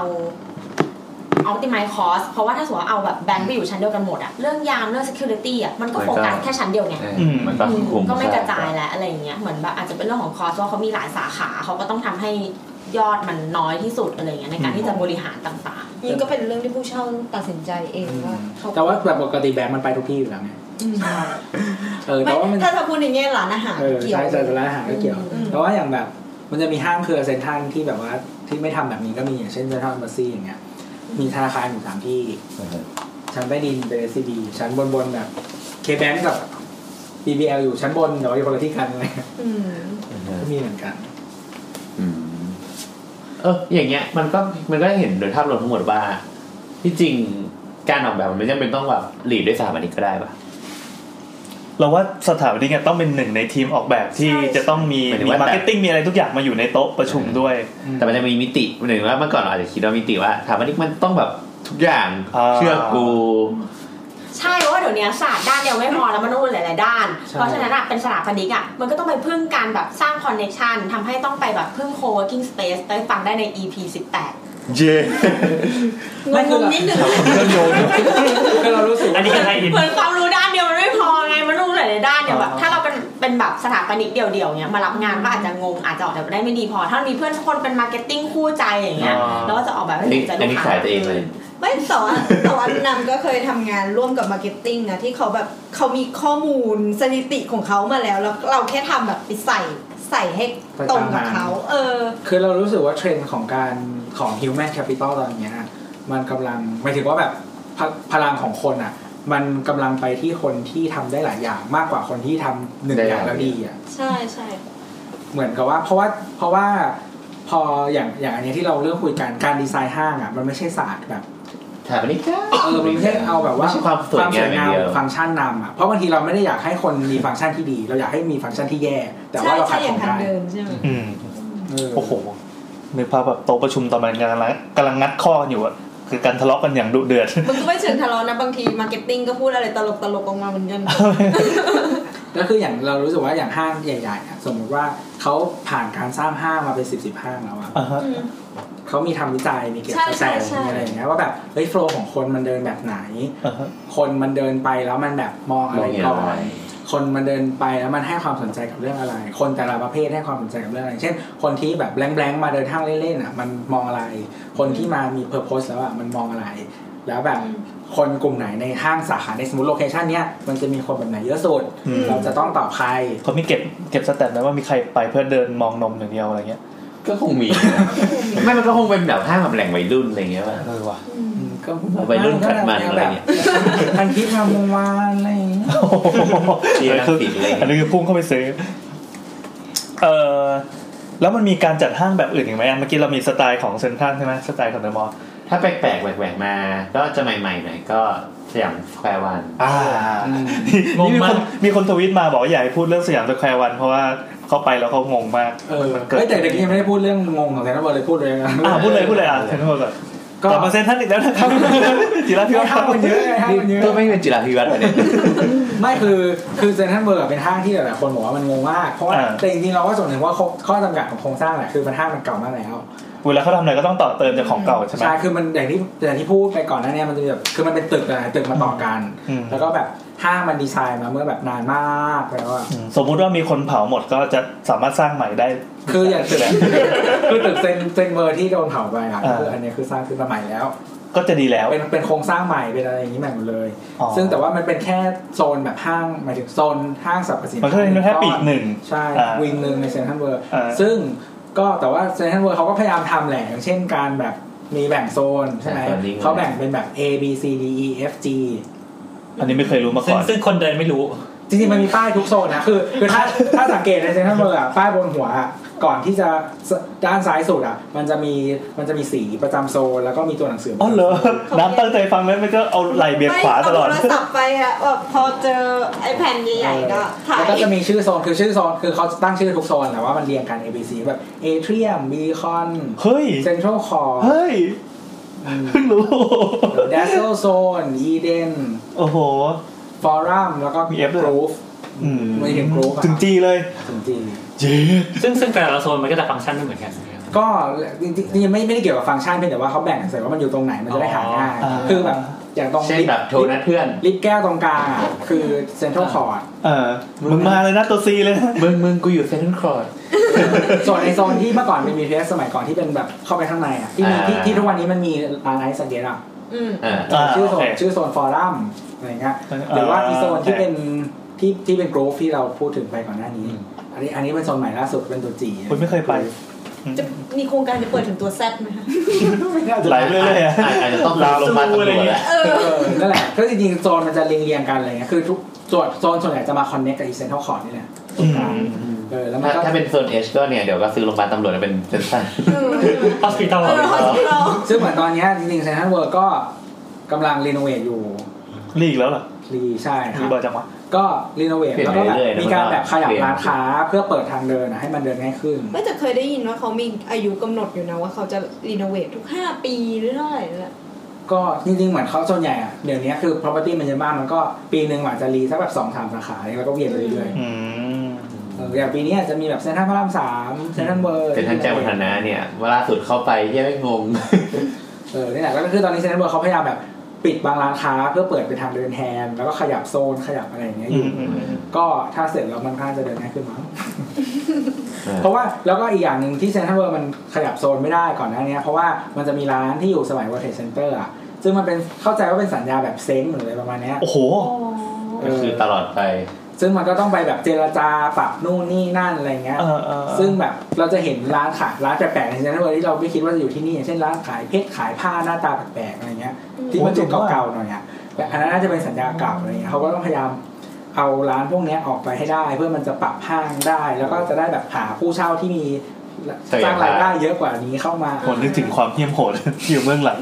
เอออะไรแบบนี้เพื่อแบบปรับปรับปรับให้ แล้ว มัน เขาก็บอกว่าไม่ออกถ้าออกกูเอาอะไรแดก ไม่ใช่หนัง ต่อละ นั่นแหละครับ อันนี้ก็คือความงงของเซนทรัลเวิร์นะเราก็ได้คำตอบแล้ว แล้ว ใช่ เราเมื่อกี้ที่บอกว่าเป็นสยามสแควร์วันอ่า คืออย่างสแควร์สแควร์วันเนี่ยมันเราเข้าใจว่าวิธีคิดแถวสแควร์วันมัน เดี๋ยวอธิบายให้คนฟังต่างจังหวัดนิดนึงว่าสยามสแควร์วันทำไมเราต้องมาพูดถึงเนี่ย มันมันเป็นห้างเปิดใหม่สักสองปีละสองปีเนาะ ประมาณประมาณ สองสามปีเป็นห้างที่พัฒนาโดยกลุ่มจุฬาเอง อ๋อเหรอเป็นห้างจุฬาเหรอ เป็นห้างของเออจุฬาลงกรณ์มหาวิทยาลัย อ๋อ สำนักงานทรัพย์สิน เราจำดราม่าได้ตอนมันเปิดใหม่ๆอ่ะมีดราม่าว่าเหมือนแบบ กิน เป็นเทอร์ไลเซชัน อ๋อ ไม่ทำงานเออ แล้วก็บอกว่าแกะ อะไร แก๊ส ไม่ทำงานนะ ที่ออกระบบระบายอากาศอะไรเงี้ย เออเออ ไม่ทำงานแล้วก็เหมือนแบบเออไอ้ไอ้แก๊สที่ออกมาไม่ปลอดภัยต่อมนุษย์สักอย่างเคยได้ยินบ้างที่บอกว่าเหมือนแบบ ขนาดนั้นเลยเหรอ ทำทำให้เป็นแบบมะเร็งปอดได้อะไรเงี้ย มีมีเทรนมีบ้ามีบอสักอย่างหนึ่งอะ เออเออ เออแล้วปรากฏว่าไอ้โซนล่างๆมันอะเป็นร้านอาหาร อ่า อะไรเงี้ย คนก็เลยบอกว่าอย่าไปเดินนะอันตรายอะไรเงี้ยอืม อ๋อคุณละเออเออ เอ เออ อ นั่นแหละ นั่นแหละ แล้วคือคือสภาพมันเป็นยังไงล่ะไอ้ตอนสยามสแคว คื ร์ อ คือเนี่ยแฟนบอล การ เป็น วางการวางบันไดเลื่อน เออ มันแบบไม่เป็นแนวต่อกันคืออย่างที่ตะกี้ที่เราคุยกันว่าบันไดเลื่อนอ่ะที่มันต้องวนใช่ไหม า แต่จริง มัน ๆแล้ จะ ว เป็นคอร์ดอะไรทุกอย่างเลย แต่คือมันยังเป็นแนวต่อกันคือมันเป็นวงกลมสักอย่างหนึ่ง เออ เออ แบบเออแบบ เป็นกลมก็เหลี่ยมไม่เหลี่ยมก็สามเหลี่ยมอะ ใช่ใช่ซึ่งมันเดินวนรอบอีอยู่ตรงเนี้ย อาจจะอ้อยอาก มห จะ รือ ใคร ไม่ต้อวางง อ้ อะ อมอะไรเงี้ย อยู่คนละฝั่งกันเลย เออมันวาง เหมือน แบ แร บ นดอม คือเหมือนที่ที่ที่เรา เหมือน พูด แฮ ถึ ร์ ง รี่ ส พอต ยาม เต นิ อ ด ร์อะ สยามดิสตะกี้อันนี้เป็น next level ของสยามดิสอีกเพราะมันเป็นทุกชั้นเลย รักตัวอีกแล้ว ใช่สยามดิสมันยังมีโซนที่แบบเดินต่อกันได้อันนี้ไม่มีเลย นั่นแหละ แล้วก็ยังไม่พอแบบเหมือนมันจะมีแบบโซนอินดอร์โซนเอาท์ดอร์แล้วก็มีแบบสเปซที่ไม่เป็นไม่เป็นชั้นเดียวชัดเจนอย่างเช่นแบบ ชั้นหนึ่งกับชั้นสองมันเป็นทางลาดที่ไปเชื่อมกัน ยกยกครึ่งชั้นอะไรอย่างเงี้ย แต่แต่ว่าไอไอวิธีคิดตรงนั้นนะเข้าใจว่ามันเป็น คือเราต้องเข้าใจว่าสแควร์สแควร์วันมันคือ ถ้าเรามองกลับมาที่สยามสแควร์คือมันเป็นก้อนทั้ง กลับ ก้อน ไปฟังที่ EP สยาม เออนั่นแหละ มันคือหัวหาด อันหนึ่งของแกรนด์สแควร์ มันคือวิธีคือเขาอะพยายามจะดึงคนที่มาใช้รถไฟฟ้าอยู่แล้วอะ กลับ ลงมา เข้าไปอยู่สยาม เข้าไป สแควร์ ในพื้นที่ราบของสยามสแควร์ เออ เพราะมัน ประมาณนั้น โคตรจะติดกับรถไฟฟ้าเลย ใช่ เปิดมาปั๊บเจอหาด ซึ่ง วิ่ ชั้น เลย ที่เราเดินออกมาจากรถไฟฟ้าปุ๊บ มัน จะเป็น คือชั้น ทางเชื่อมที่ล ส ง อง ลงไปถึง หรือชั้นสาม ชั้น วะ พื้นชั้นหนึ่งของสยามสแควร์ด้านใน เออ มันพยายามทำให้เกิดโฟลว์ตรงนี้ เคยไปไหมเคยไปไหม เคยเคย พอเราเดินออกไปปุ๊บเราสามารถมองออกไปปุ๊บเห็นตรงนู้นเอ้ย เออ สยามสแควร์แบบเดินลงไป มันเลยไงแล้วก็มันกว้างพอที่คนจะไปซื้ เอ้ อย มันไอช็อปซัมซุงมันยังอยู่ตรงนั้นปะ อยู่ครับ อยู่ อ๋อ อ่ะประมาณนั้นก็ถ้าอยากรู้ก็จะไปฟังอีพีเก่า ใช่ซึ่งซึ่งซึ่งอันเนี้ยเรามีประสบการณ์เหมือนกับว่า เราเคยไปกินข้าวแล้วแบบเราไปถึงก่อนใช่ไหมเราแบบบอกเพื่อนว่าเนี่ยตอนนี้อยู่ร้านนี้มากินเพื่อนถามว่าอยู่ชั้นไหนเราบอกชั้นไปเพื่อนบอกหาไม่เจอ ต้องวิธีการบอกคือ อันนี้เราไม่ได้บอกเองมีเพื่อนอีกคนบอก เดินขึ้นบันไดเลื่อนนี้มาแล้วหักกลับหันหลังเดินขึ้นบันไดเลื่อนนี้ แล้วกลับหันหลังอีกทีนึงมาขึ้นตรงนี้แล้วเลี้ยวขวาแบบเนี้ยเพื่อนถึงจะหาร้านเจอ ๆคือไปเดินแบบไม่น่าถึงสิบครั้งอ่ะก็เลยไม่แน่ใจ คือเป็นท่างที่เราไม่สามารถแค่บอกชั้นแล้วก็แบบ เราต้อง ได้ บอกทิศทิศทางที่ชัดเจน เออคือคือจริงๆแต่เขาพยายามเขามีโซนเหมือนกันมีแบบวินเทอร์โซนซัมเมอร์โซนอะไรพวกนี้น ผมว่ามันไม่เคยจ เออ แต่แสดงว่าการการพรีเซนต์ตัวนี้มันมาไม่ถึงค แต่ น แต่ เขาเซ็นทั้งเวิร์นั่นแหละไม่มีใครดูป้าย นั่นดิเออเออเพิ่ง แต่ รู้เห แต่ มือนกัน ไอ้อย่างสยามสแควร์เนี่ย วันก็คือเท่าที่คุยกับสถาปนิกบางคนเขาก็บอกว่า ก็เข้าใจได้คือมันมันเป็นการคือมันต้องจ่ายอย่างเงี้ยเพราะมันเพิ่มพื้นที่ขายหรือบางอย่างอ่ะเออเพราะว่าถ้าเกิดจัดโซนอีกแบบมันจะพื้นที่ขายน้อยลงอะไรเงี้ย มันเป็นเพราะพื้นที่เอ่อที่เหมือนรูปรูปลักษณ์ของที่ดินด้วยปะมันก็เลยต้องออกแบบห้างให้เป็นอย่างนั้น ไม่นะ จริงๆที่ดินตรงนั้นมันสวยมากเพราะ มั มัน น สวยมาก น่าจะเป็นค่อน สี่ ข้าง เหลี่ยม สี่เหลี่ยมอยู่ ผืน แล้ว ผ้า อ้าวเหรอ อืม เอ้ยแปลกว่ะ ำเป็นที่โรงหนังสยามเก่า ใช่ ซึ่งจริงๆเขาจะทำแบบซิมเพิลซิมเพิลก็ได้ให้เดินง่ายๆอย่าง ใช่ นี้ก็ได้ คือเป็นแบบผ้าแล้วก็กล่องขึ้นมาแล้วก็ชั้น เออ ชั้นก็ได้ ทำไมไม่ทำ แต่ วะ แต่แต่เท่าที่คุยกับสถาปนิกบางคนเขาบอกว่าที่เขาแบบเขาได้ทำหรือว่าเขารู้อะไรเงี้ยเขาบอกว่า ก็หนึ่งคือพื้นที่ขายมันจัดแบบเนี้ยมันได้เยอะกว่า ได้เยอะกว่าแบบอื่น แต่เราไม่แน่ใจว่ามันมันจัดแบบอื่นมันจะได้เยอะกว่าหรือเปล่า คือปกติห้างทั่วไปมันจะชอบจัดอย่างอย่างของเครือเซ็นทรัลจะจัดร้านค้าไว้รอบๆอะ ให้มีขอดตรงกลางโล่งๆแล้วก็ร้านค้าว ใช่ ง ซึ่งซึ่งถ้าห้างใหญ่มากกว่าเซ็นทรัลเวิร์ก็มีหลายคอร์ดอะไรเงี้ย ใช่ ใช่ใช่ใช่ แต่อันนี้มันพื้นที่มันเล็กประมาณหนึ่งเขาเลยจัดร้านค้ากระจุกตรงกลางมันเข้าใจว่าอย่างนั้นแล้วก็ตัดตัดทางเดินไปมา นี่มันเหมือนทำให้จำไม่ได้นะว่าใช่หรือเปล่าน่าจะเป็นแบบเหมือนเลขแปดอ่ะคือมีขอ ไม่ ด รู้แต่รู้สึกเหมือนบันไดลิง ใหญ่ นะเหมือนเกมบันไดลิง เออเออ แล้วก็บันไดไปมา เพราะว่าร้านค้ามันต้องตั้งอยู่ข้างทางเดินอะมันเลยต้องยืดทางเดินให้ยาวที่สุด อืม เหมือนอย่างนี้หรือเปล่าเลยต้องทำให้เป็น เออ นั่นแหละ ก็เราไม่รู้ว่า แต่ว่าก็อีกอย่างก็คือเข้าใจว่าอันเนี้ยมันเท่าที่คุยกับเขาเขาบอกว่า เวลาเดเวลลอปมันน้อยมาก โโ คือเหมือนว่าอันเนี้ยพอประกวดแบบชนะแล้วอะก็พัฒนาแบบก่อสร้างไปเลยอันนี้ อืม คือปกติเวลาเราประกวดแบบชนะ เราจะต้องมีเวลามาเด กล่าว เวลลอปอีกนิดหนึ่ง อ่า กล่าวอะไรแต่ว่าอันนี้เหมือนแบบเวลามันแบบร้อยแปดสิบ180 วันต้องทำแบบให้เสร็จอะไรเงี้ย เข้าใจว่าลักษณะของพื้นที่ด้วยเพราะว่าเหมือนแบบอยู่ๆพื้นที่มันก็ว่างลง เออ เขาก็ต้องรีบเอาที่มาใช้แล้วก็ ใช่ อะไรอย่างเงี้ย ทุกวันนี้วินาทีสามารถเป็นเงินมหา ใช่เพราะ ศา ว่าต ล รงนั้นแบบที่มูลมูลค่ามหาศาล เกรดโคตรเอง ใช่แล้วก็มันเออมันไม่มีอีกแล้วที่พอเป็นอย่างนี้ หรือหรือวิธีจัดแปลกๆอะไรอีกอะที่จัดเดอะดีคอมเดอะคอมมอนไปเดินไปอย่างน่ะเรายังไม่ได้เดินเออเป็นไงบ้าง เราไม่รู้จักอะ เล่าให้ฟังหน่อย แถวแถวไหนอะ เออเดี๋ยวคอมมอนอยู่ เดี๋ยวทองหล่อ ทองหล่อสิบเจ็ดใช่ปะ ไม่เคยไป ไม่เคยไป คือเขาเป็นเห็นแต่ ย่า ใน น รูป ชัน เห็น เมือ แต่ ง ในรูป ชันเมืองเดี๋ยวเราขอขอเปิด Google ไปด้วยนะครับ เออ อ่ะว่ามา อ่าอ่าเดี๋ยวเขา เอ้ยเดี๋ยวเราขอขอแซวแค่วันนี้นิดนึงคือเราไม่รู้ว่าจริงๆแล้วว่าอีการเดินแบบนั้นเราทำให้ยอดขายเยอะจริงหรือเปล่าแต่ว่าถ้าเทียบจากประสบการณ์ส่วนตัวอะถ้าแบบร้านอาหารที่เหมือนกันอ่ะถ้าอยู่ฝั่งสยามเซ็นเตอร์สยามสแควร์วันอ่ะ คือถ้าจองคิวอ่ะสยามสแควร์วันว่างตลอดทุกร้าน เหรอ เออ หาร้านยาก เออ คือเราก็ไม่รู้ว่าสุดท้ายแล้วจริงๆ มันเบนฟิตหรือเปล่าไง อืมจริงๆก็เห็นอยู่นะ เขาเขาก็เหมือนว่าเขาอย่างเงี้ยเขาได้กำไรจากการเช่าที่มากกว่า คือใช่ใช่แต่ว่าถ้าร้านมันอยู่ไม่ได้อะ อันนั้นอันนั้นคือมองระยะสั้นว่าเออ ใช่ คือถ้าร้านอยู่ได้ร้านมันก็จะออกไง แล้วแบบร้านใหม่จะอยากมาเช่าหรออะไรเงี้ย อืม แต่ว่ามันจะมีอีกแบบหนึ่งวิมีวิธีการเช่าอีกแบบหนึ่งก็คือที่แบบกินเปอร์เซ็นต์จากยอดขายก็มี อืม เออที่บางห้างเขาใช้กันกัน ก็คือว่าเราจะทำให้คุณขายดี ด้วย แต่เรา ไปด้วยกัน อืม อันนี้ก็แล้วแต่ อืม แต่ว่าส่วนใหญ่ถ้าเป็นห้างถ้าเป็นห้างที่ไม่ต้องงอใครอ่ะเขาก็จะเก็บ เ ก็บเป็นก้อนไปเลยยกส่งแพงๆไปเลย ก็ไม่ แต่ถ้าแต่ถ้าเป็นห้างที่ต้องงอก็แบบอ่ะเก็บเป็นเปอร์เซ็นต์ละกันถือว่าช่วยๆกันถ้าอยู่ขายได้น้อยเราก็ได้ตังค์น้อยอะไรอย่างเงี้ย อืม อ๋อนี่เหรอเดอะคอมมอน แต่เราเคยไปแอมปาร์คมา เราว่าแอมปาร์คก็ถัง คล้ายๆ เลวพอๆกับสยามสแควร์วัน เฮ้ยเราสามารถพูด แต่มัน โจ ส ม เก ตี ล เนี่ย แต่มันสเกลเล็กกว่าสเกล เอ เล็ก อก ว่า แต่คือพอมันเล็กปุ๊บแล้วมันโปร่งอ่ะ มันก็เลยมองเหมือนแบบ มองเห็น นกันหมด ก็เลย อ้าวยไม่าก เคยไปเหมือมานกัน ก เคยไปเหมือนกัน เออเพราะจริงๆมันก็เลยแบบไม่ได้แย่หรือเปล่าแล้วด้วยความแมกเนตมันอ่ะเราว่าแมกเนตมันเอฟเฟกตีฟมากที่มันมีร้านบอร์ดเกมอยู่ข้างบนอ่ะ เฮ้ยสนาม ถามว่า กาแฟวันข้างบนเป็นสวนนะ เออแต่ใครใครใครไป แล้วโรงละคร อ่ะ อย่างเงี้ย ก็ต้อง ไปไหม เคยไปเล่นไอ้บอร์ดเกมร้านเนี้ย อืม ร้านชื่ออะไรจำไม่ได้อะไรคิงสักอย่าง จำจำเหมือนแอมฟ้ามันเหมือนประมาณหนึ่งส่วนสี่ของสยามสแควร์วันอะแล้วรู้สึกว่าอาจจะเป็นสเปซนั้นอะมาเลยเวิร์กไง ใช่ใช่ใช่ แต่พอ คือมันกำลังพอดี คูณสี่ปุ๊บอ้าวไม่เวิร์กแล้วเว้ย แต่ถ้าพูดถึงโลเค ชั่น ชันมันไม่ได้อยู่ในใจกลางเมืองนะ คืออันนั้นอะโลแบบเขาเรียกอะไร BTS ไปถึงอะไรไปถึง แต่ เออ อันตาคือแบบ ต้องนั่ง หลบเข้าไปข้างหลัง เออ เออ แต่มันขายตามนิสิตไง โคตรเวิร์กเลย เพราะเป็ อะ นโซนแบบชาวจุฬา อืม แอมปาร์กเหรอ เราว่าถ้าให้ อยู่ในซอยจุฬา ถ้ให้เรมอง ต่างๆ จากคน เคยไป ข้างนอก เคยไปคนที่มอง ที่ ผ่านๆแล้วมองว่าแมกเนตมันอะเอฟเฟกตีฟ อ่า อืม มันจะมีโรงเรียนสอนเน็ตเหมือนพวกแบบเน็ตดีไซน์อะไรข้างบนที่สอนเรื่องออนไลน์อะไรด้วยอะไร แพง เงี้ย ไหม อืมเหมือนคนมันจำเป็นต้องมา อืม แต่เราว่าก็อาจจะเป็นย่านย่านที่ตั้งด้วย แล้วก็ขนาดด้วย แล้วก็ธุรกิจที่เข้าไปเช่าด้วย อืม แต่ว่าคือจริง ๆ แล้วอ่ะตอนที่ถ้าสมมติเราเป็นเจ้าของห้างปกติเราก็มีส่วนในการซีเล็กร้านเข้ามาเหมือนกันอย่างเงี้ยก็ต้องดูว่าแบบร้านแบบไหนที่จะเหมาะกับทาร์เก็ตห้างของเราหรือว่าส่งเสริมให้ห้างของเรามันดีขึ้น ให้ดีกับผู้เช่าคนอื่นด้วย อืม อะไรอย่างเงี้ยมันก็ต้องคิดไง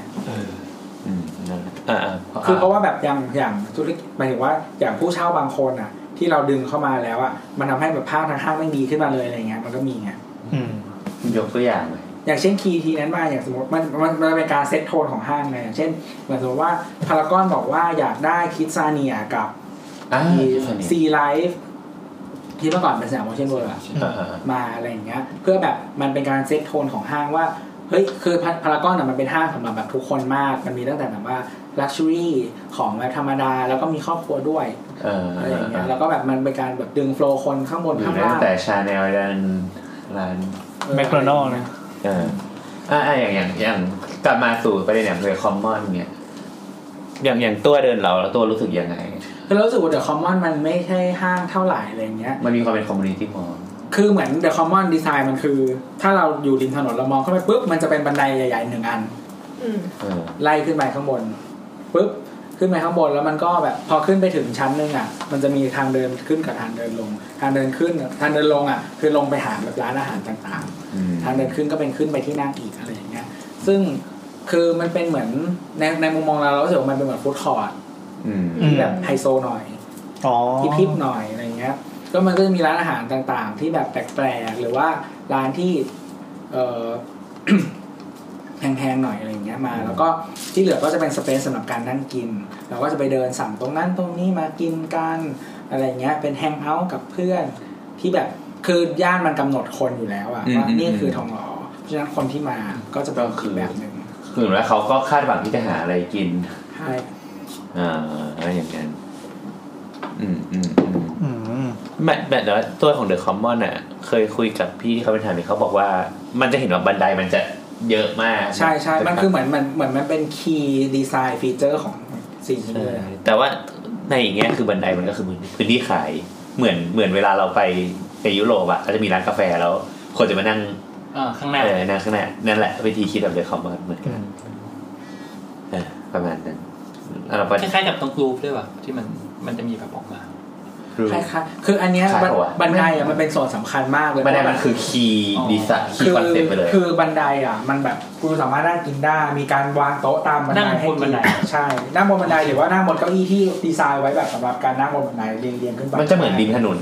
ในในยุโรปใช่ไหมเวลาเราไปนั่งร้านกาแฟหรืออะไรมันจะมี อืม ให้มันนั่งได้ คือบันไดมันเป็นแบบจุดสำคัญในการดีไซน์ทั้งหมดของพื้นที่นี้เลยนะครับเพราะฉะนั้นการมาการมากินการมาเดินเล่นการมาแฮงเอาท์อยู่บนบันไดนี่แหละ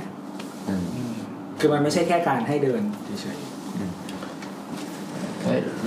เดี๋ยวนะเราจะเข้าสู่ประเด็นอะไรอีกวะเชื่อจะไม่ได้นะพี่แอนเปิดหน้าประเด็นตัดนะครับเอ่อโอเค อ่าน่าจะเป็นเป็นประเด็นสุดท้ายของเรื่องห้างละ เออ แล้วแล้วอย่างอย่างที่ตัวบอกว่า เอ่ออย่างอย่างเงี้ยนอกจากงานดีไซน์ที่ช่วยละอย่างที่เรายกตัวอย่างเดอะคอมมอนว่า มันมีบันไดที่เป็นคีย์ใช่ป่ะห้างมันยังมีเขาเรียกแหละไรเป็นหลักตลาดการตลาดอย่างอื่นที่ช่วยกระตุ้นให้คนไปเดินอีกป่ะนอกจากการเลือกร้านที่เหมาะสมการทำทางเดินให้ดี การเขาเรียกแหละไรทำให้คนเดินยากขึ้น อะไรอย่างเงี้ยประมาณประมาณ อี นี้ กอันหนึ่งที่เราว่าน่าจะชอบใช้กันก็คืออีเวนต์ เอออย่างเงี้ย ก็หมายถึงว่าแบบ คือเราจะเห็นว่าห้างอ่ะ ถ้าห้างใหญ่หน่อยก็จะมีสเปซตรงกลางใช่ปะ ใช่ใช่ ไอตรงที่คอร์ดแต่ละอันอ่ะ อย่างเช่น อย่างเช่นเซ็นทรัลเวิร์มันก็จะมีคอร์ดตรงนั้นตรงนี้อะไรเงี้ยหรือว่าแบบอย่างที่เซ็นทรัลลาดพร้าวมันจะมีลาน มันมีสองลานของเซ็นทรัลลาดพร้าวอ่ะมันมีอันหนึงที่เรียกว่าวิดีโอวอลเลยซึ่งไม่มีไม่มีอยู่แล้ว แต่ว่า คือแต่มันยังเรียกชื่อนั้นอยู่อ่ะ ก็คือมันจะเป็นพื้นที่แบบจัดอีเวนต์นี่แหละ ซึ่งอีเวนต์มันก็จะหมุนเวียนเปลี่ยนไปเรื่อยๆใช่ไหมคือมันสร้างความเฟรชให้กับห้าง อืม โดยที่เราไม่ต้องเปลี่ยนผู้เช่า เออมันก็จะแบบ แล้วก็ดึงคนใหม่ๆ ที่อาจจะไม่เคยมาห้างเราแต่เขาอยากมาอีเวนต์นี้ เขาก็จะมา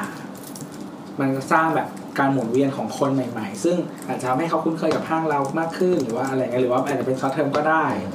เนี่ยทำได้หลายอย่าง แล้วก็อย่างบางห้างที่เขามีอีเวนต์ฮอลล์อย่างเงี้ย มันก็สามารถดึงคนเข้ามา คือนอกจากพื้นที่ห้างเองอ่ะ ก็มีพื้นที่อีเวนต์ฮอลล์อีกที่มาแบบเสริมได้ ซึ่ง อันเนี้ยค่ายเดอะมอลล์ชอบทำมากเพราะว่าเดอะมอลล์ทุกเกือบทุกสาขาจะมีแบบฮอลล์อยู่เรียกว่าแบบเป็น MCC ฮอลล์ อ่า เดอะมอลล์บางแค ไม่ใช่ มีทุกที่ MC Hall เดี๋ยวมอบางแคเดี๋ยวมอบางกะปิเดี๋ยวมอบางมวานอะไรนะซึ่งแบบแต่มอบางทีเขาจะตัดอีเวนต์เดียวแล้วเบียนสาขาเอา เออ อย่างเช่นสมมติจัดงานประมงอะไรอย่างเงี้ยแล้วก็เบียนเอา ร้านสวยงาม อะไรอย่าง อ๋ เงี้ย อปลาสวยงามนึกออกเลย เออเนี่ยเดี๋ยวมอชอบท ตอนนั้นไปทำอะไรวะเหมือนจะไปซื้อตู้เย็นแล้วเดินเลี้ยวไปเลี้ยวมาไปเข้างานปลาสวยงามแล้วมีโชว์จระเข้แต่เดี๋ยวมองงามวงวานก็ไปดูน้องคู่อย่างเงี้ย ำคืออันเนี้ยก็แบบก็แล้วแต่แต่ละค่ายหรือว่าแล้วแต่แต่ละคนที่จะทำอย่างเงี้ยแต่ว่าอย่างเซนทรันเองอ่ะเรารู้สึกว่าอีเวนต์เวียนอาจจะไม่ค่อยเยอะมากบางทีเขาก็จะจัดเป็นอีเวนต์แบบเฉพาะสาขาไปเลยว่าแบบสาขานี้ช่วงนี้จะมีแบบอีเวนต์แบบนี้อะไรเงี้ยยกเว้นแบบเทศกาลที่มันยูนิเวอร์แซลหน่อยเช่นแบบสมมติมีช่วงสงกรานต์มีช่วงแบบ งาน วาเล วันน ไท อวกาศ น์หรืออะไรอย่างเงี้ยก็จะรวมรวมทุกสาขาได้อะไรอย่างเงี้ยซึ่งอันนี้ก็ได้เป็นอีกอันหนึ่งที่มัน รสชาติ อย่างที่บอกว่าได้ทั้งคน คนใหม่มาเวียนอะไรอย่างเงี้ยแล้วก็อาจจะเป็นคนเก่าที่อาจจะกลับมาแล้วก็เพิ่มยอดแบบเพิ่มเป็นพิเศษอะไรเงี้ยซึ่งเดี๋ยวเนี้ยอีเวนท์ที่ชอบจัดกันนอกเหนือจากอีมานสุปาส วยงามอะไรเนี่ยมีอันหนึงคือชอบจัดตลาดนัดในห้าง อ่า ซึ่งแปลกนะคือเป็นห้างแล้วคุณก็จัดตลาดนัดต่อเข้าไปอีกทีอะ คือเรารู้สึกว่ามันเป็นฟีเจอร์ที่พิเศษของคนไทยเลย คือ เออ คนไทยอ่ะขี้ร้อนกลัวดำไม่อยากเจอแดดต้องการอยู่ในที่ ตลาดนัดติดแอร์ ฉะนั้นเนี่ยแล้วแล้วไอ้ตลาดนัดที่ติดแอร์เนี่ยมันมีแต่ว่ายังยังชอบวิธีการซื้อแบบตลาดนัดอยู่ คือคนไทยอ่ะเป็นคนชอบแบบการซื้อขายแบบเพอร์ซันอลมาก ต่อรองได้ เออคุยการก่อน คุยกับแม่ค้าเลย คุยกับแม่ค้า ไม่ใช่คุยกับพนักงานที่เป็นบอทใช่ปะ ใช่เพราะมันต่อรองไม่ได้มันทำอะไรไม่ได้แล้วมันแบบเหมือนบางคนก็แบบโอ๊ยฟินมากเลยกูลดได้ท่าบาทเนี่ย เออเออน่าสนใจ เออขอของแถมแบบซื้อต่างหูแบบร้อยหนึ่งห้าคู่แล้วขอแถมอีกคู่หนึ่งได้ไหมอย่างเงี้ย อืม พี่แอกลังกินอยู่ มันมีด้วยเหรอวะ เอออะไรอย่างเงี้ย ซึ่งเหมือนแบบคนมันชอบไงแบบว่าเราก็คือการที่เอาฟีเจอร์แบบนั้นอะมาอยู่ในห้าง แล้วแบบการที่อยู่ในห้างแล้วเป็นอีเวนต์อะมันทำให้เกิดอีกอีกคอนสเตรนหนึ่งซึ่งคนอาจจะชอบคือลิมิเต็ดทัมมิ่งก็คือแบบเฮ้ยถ้าจะเจอร้านนี้ แบบที่อยู่ใกล้บ้านเรามันมีแค่ที่นี้เท่านั้นแหละ อ่ะเออเดี๋ยวเดี๋ยวโอเค เออกูต้องไปซื้อแล้วแหละตอนเนี้ยกูต้องไปเดินละ อืม ยังไงนะ คือเหมือนกับว่าสมมติแบบเป็นร้านที่เราชอบเลยพี่ เออ ถ้าแบบเราอาจจะรู้จักร้านนี้อยู่แล้ว มีขายในอินเทอร์เน็ตอะไรเงี้ย ตัวอย่างพูดมาเลย ไม่ไม่มีชื่อ ง่ายๆก็ได้อย่างมันมันจัดงานอย่างเงี้ยเป็นเหมือนแบบตลาดนัดจำลองอ่ะ เออ แล้วมันก็มีขายไส้กรอกอีสาน ซึ่งในห้างมันบางทีมันไม่มีไส้กรอกอีสานเงี้ย เออ เวลาเด็กออฟฟิศไปซื้อเขาจะถามแล้วว่า จัดถึงวันไหนคะ จัดถึงแค่ศุกร์นี้ กูกินแม่งทุกวันเลยกูจะจัดถึงศุกร์ เพราะว่าเดี๋ยวอาทิตย์หน้าไม่ได้กินละอย่างเงี้ย เออ ถ้าจะกิน โอ้โห ต้องข้ามถนนไปอีกฝั่งนึงอย่างเงี้ย ร้อนอย่างเงี้ย เออ ก็ไม่อยากไปแล้ว เออเจ๋งว่ะ ทุกคนเรามันเลือกซื้อกันแค่นี้เองเหร ใช่ อ หรือเออหรือหรืออาหารนะบางทีมันเป็นแบบ เอาร้านดังจากย่านแบบว่าสมมติแบบ เจริญกรุง ร้านที่ดังมากอยู่พระประแดง แต่กูอยู่ในเมืองไงกูจะไปกินพระประแดงได้ไง เฮ้ยซึ่งเราเข้าใจเลยนะ รู้สึกว่ามันดึงดูดจริงๆ อย่างเซ็นทรัลลาดพร้าวพอไปทีไรแล้วมีไอ้พวกเทศกาลอาหารมาตั้งเนี่ย อยากเข้าไปกินไว้ย อืม เออเออเออ โชคดีพวกนี้ทำอะไรนะ แล้วก็ไอไออุป จน ทาน นะ อุปทานหมู่เนี่ยสำคัญ คือร้านไหนคิวยาวอ่ะ ไปก่อนเลย ขายอะไรก็ไม่รู้อ่ะมองไม่เห็นอ่ะ แต่เห็นคิวมายาวๆต่อแม่งเลยอะไรอย่างเงี้ยอืม อันนี้เห็นชัดเลยตอนที่ไปเซ็นทรัลอีทวิวอะ คนต่อคิวยาวมากยาวแบบเฮ้ยมันแจกอะไรฟรีหรืออะไรที่เป็นโปรโมชั่นอะไรสักอย่างยาวมากจริงๆแล้วเฮ้ยทำไมกลุ่มคนต่อคิวมันเป็นไว้ป้าๆไว้ที่ไหนได้มันเป็นมาดามเฮ ง มาดามเฮงปะมันเป็นสบู่อะ สบู่ แล้วผม สบู่ ไม่แน่ใจว่าเขาลดราคาหรืออะไรสักอย่างต่อคิวยาวเหมือนยังไงดีวะ นึกว่าคริสปี้ครีม อารมณ์ประมาณเหมือนเหมือนสถานีสยามตอนสองทุ่มอ่ะ โอ้โหแม่งคนยาวเหยียดแบบเฮ้ยก็ไปถามป้าครับป้าต่อเลยมาดามเฮงลวกมาดามเฮงป้าสองรอบละสี่รอบแล้วอะไรอย่างเงี้ยก็มี คือวันเนี้ยมันมีห้างแห่งหนึ่งอะแถวปริมณฑลอะ ครับ เปิดโดนัทอะยี่ห้อหนึ่งซึ่งมันเริ่มขายในไทย เรีก อะ ว่าอะไร ที่ที่เพิ่งพูดมาเมื่อกี้ โอเค เออซึ่งเรารู้สึกว่าเขาเคยกินกันหมดแล้วปะวะ แต่ว่า โซนนั้นยังไม่เคย เออ ก็เข้าคิวกันตั้งแต่ห้างยังไม่เปิดอะ เออ แล้วก็มีป้ายเหมือนแบบเต็นท์การ์ดหนึ่งอะเขียนว่าแบบเปิดแล้วเริ่มคิวตรงนี้ แล้วก็แบบต่อกันยาว คือ แบ ห้า บ งใหญ่ตรงนนทบุรีหรือเปล่า อืม เขาจ้างคนมา อยู่ไหนเนี่ย ที่มีไฟแดง เมเจอร์ป่ะ ต่อแถวยาวมาก ไม่เชื่อตัด แต่เรา เลยว่ะ แต่แต่ความรู้สึกเรารู้สึกว่าเฮ้ยยี่ห้อนี้มันแบบมันก็นานแล้วนะหลายปีแล้วนะใน มัน ไท เอา ย จากเรา แล้ว ๆคือคือคือที่พารากอนแบบว่าสามารถเดินไปแล้วก็เหมาทั้งอันไม่มีใครมองหน้า เออเออเออ เฮ้ยปารากอนตอนแรกๆมันก็ไม่ได้งั้นเปล่า ตอนนี้เขาต่อเป็นซุกี้กันอยู่ อ่าเออ ทีเนี้ยพูดที่ยี่ห้อได้ อ่ะโอเคงั้น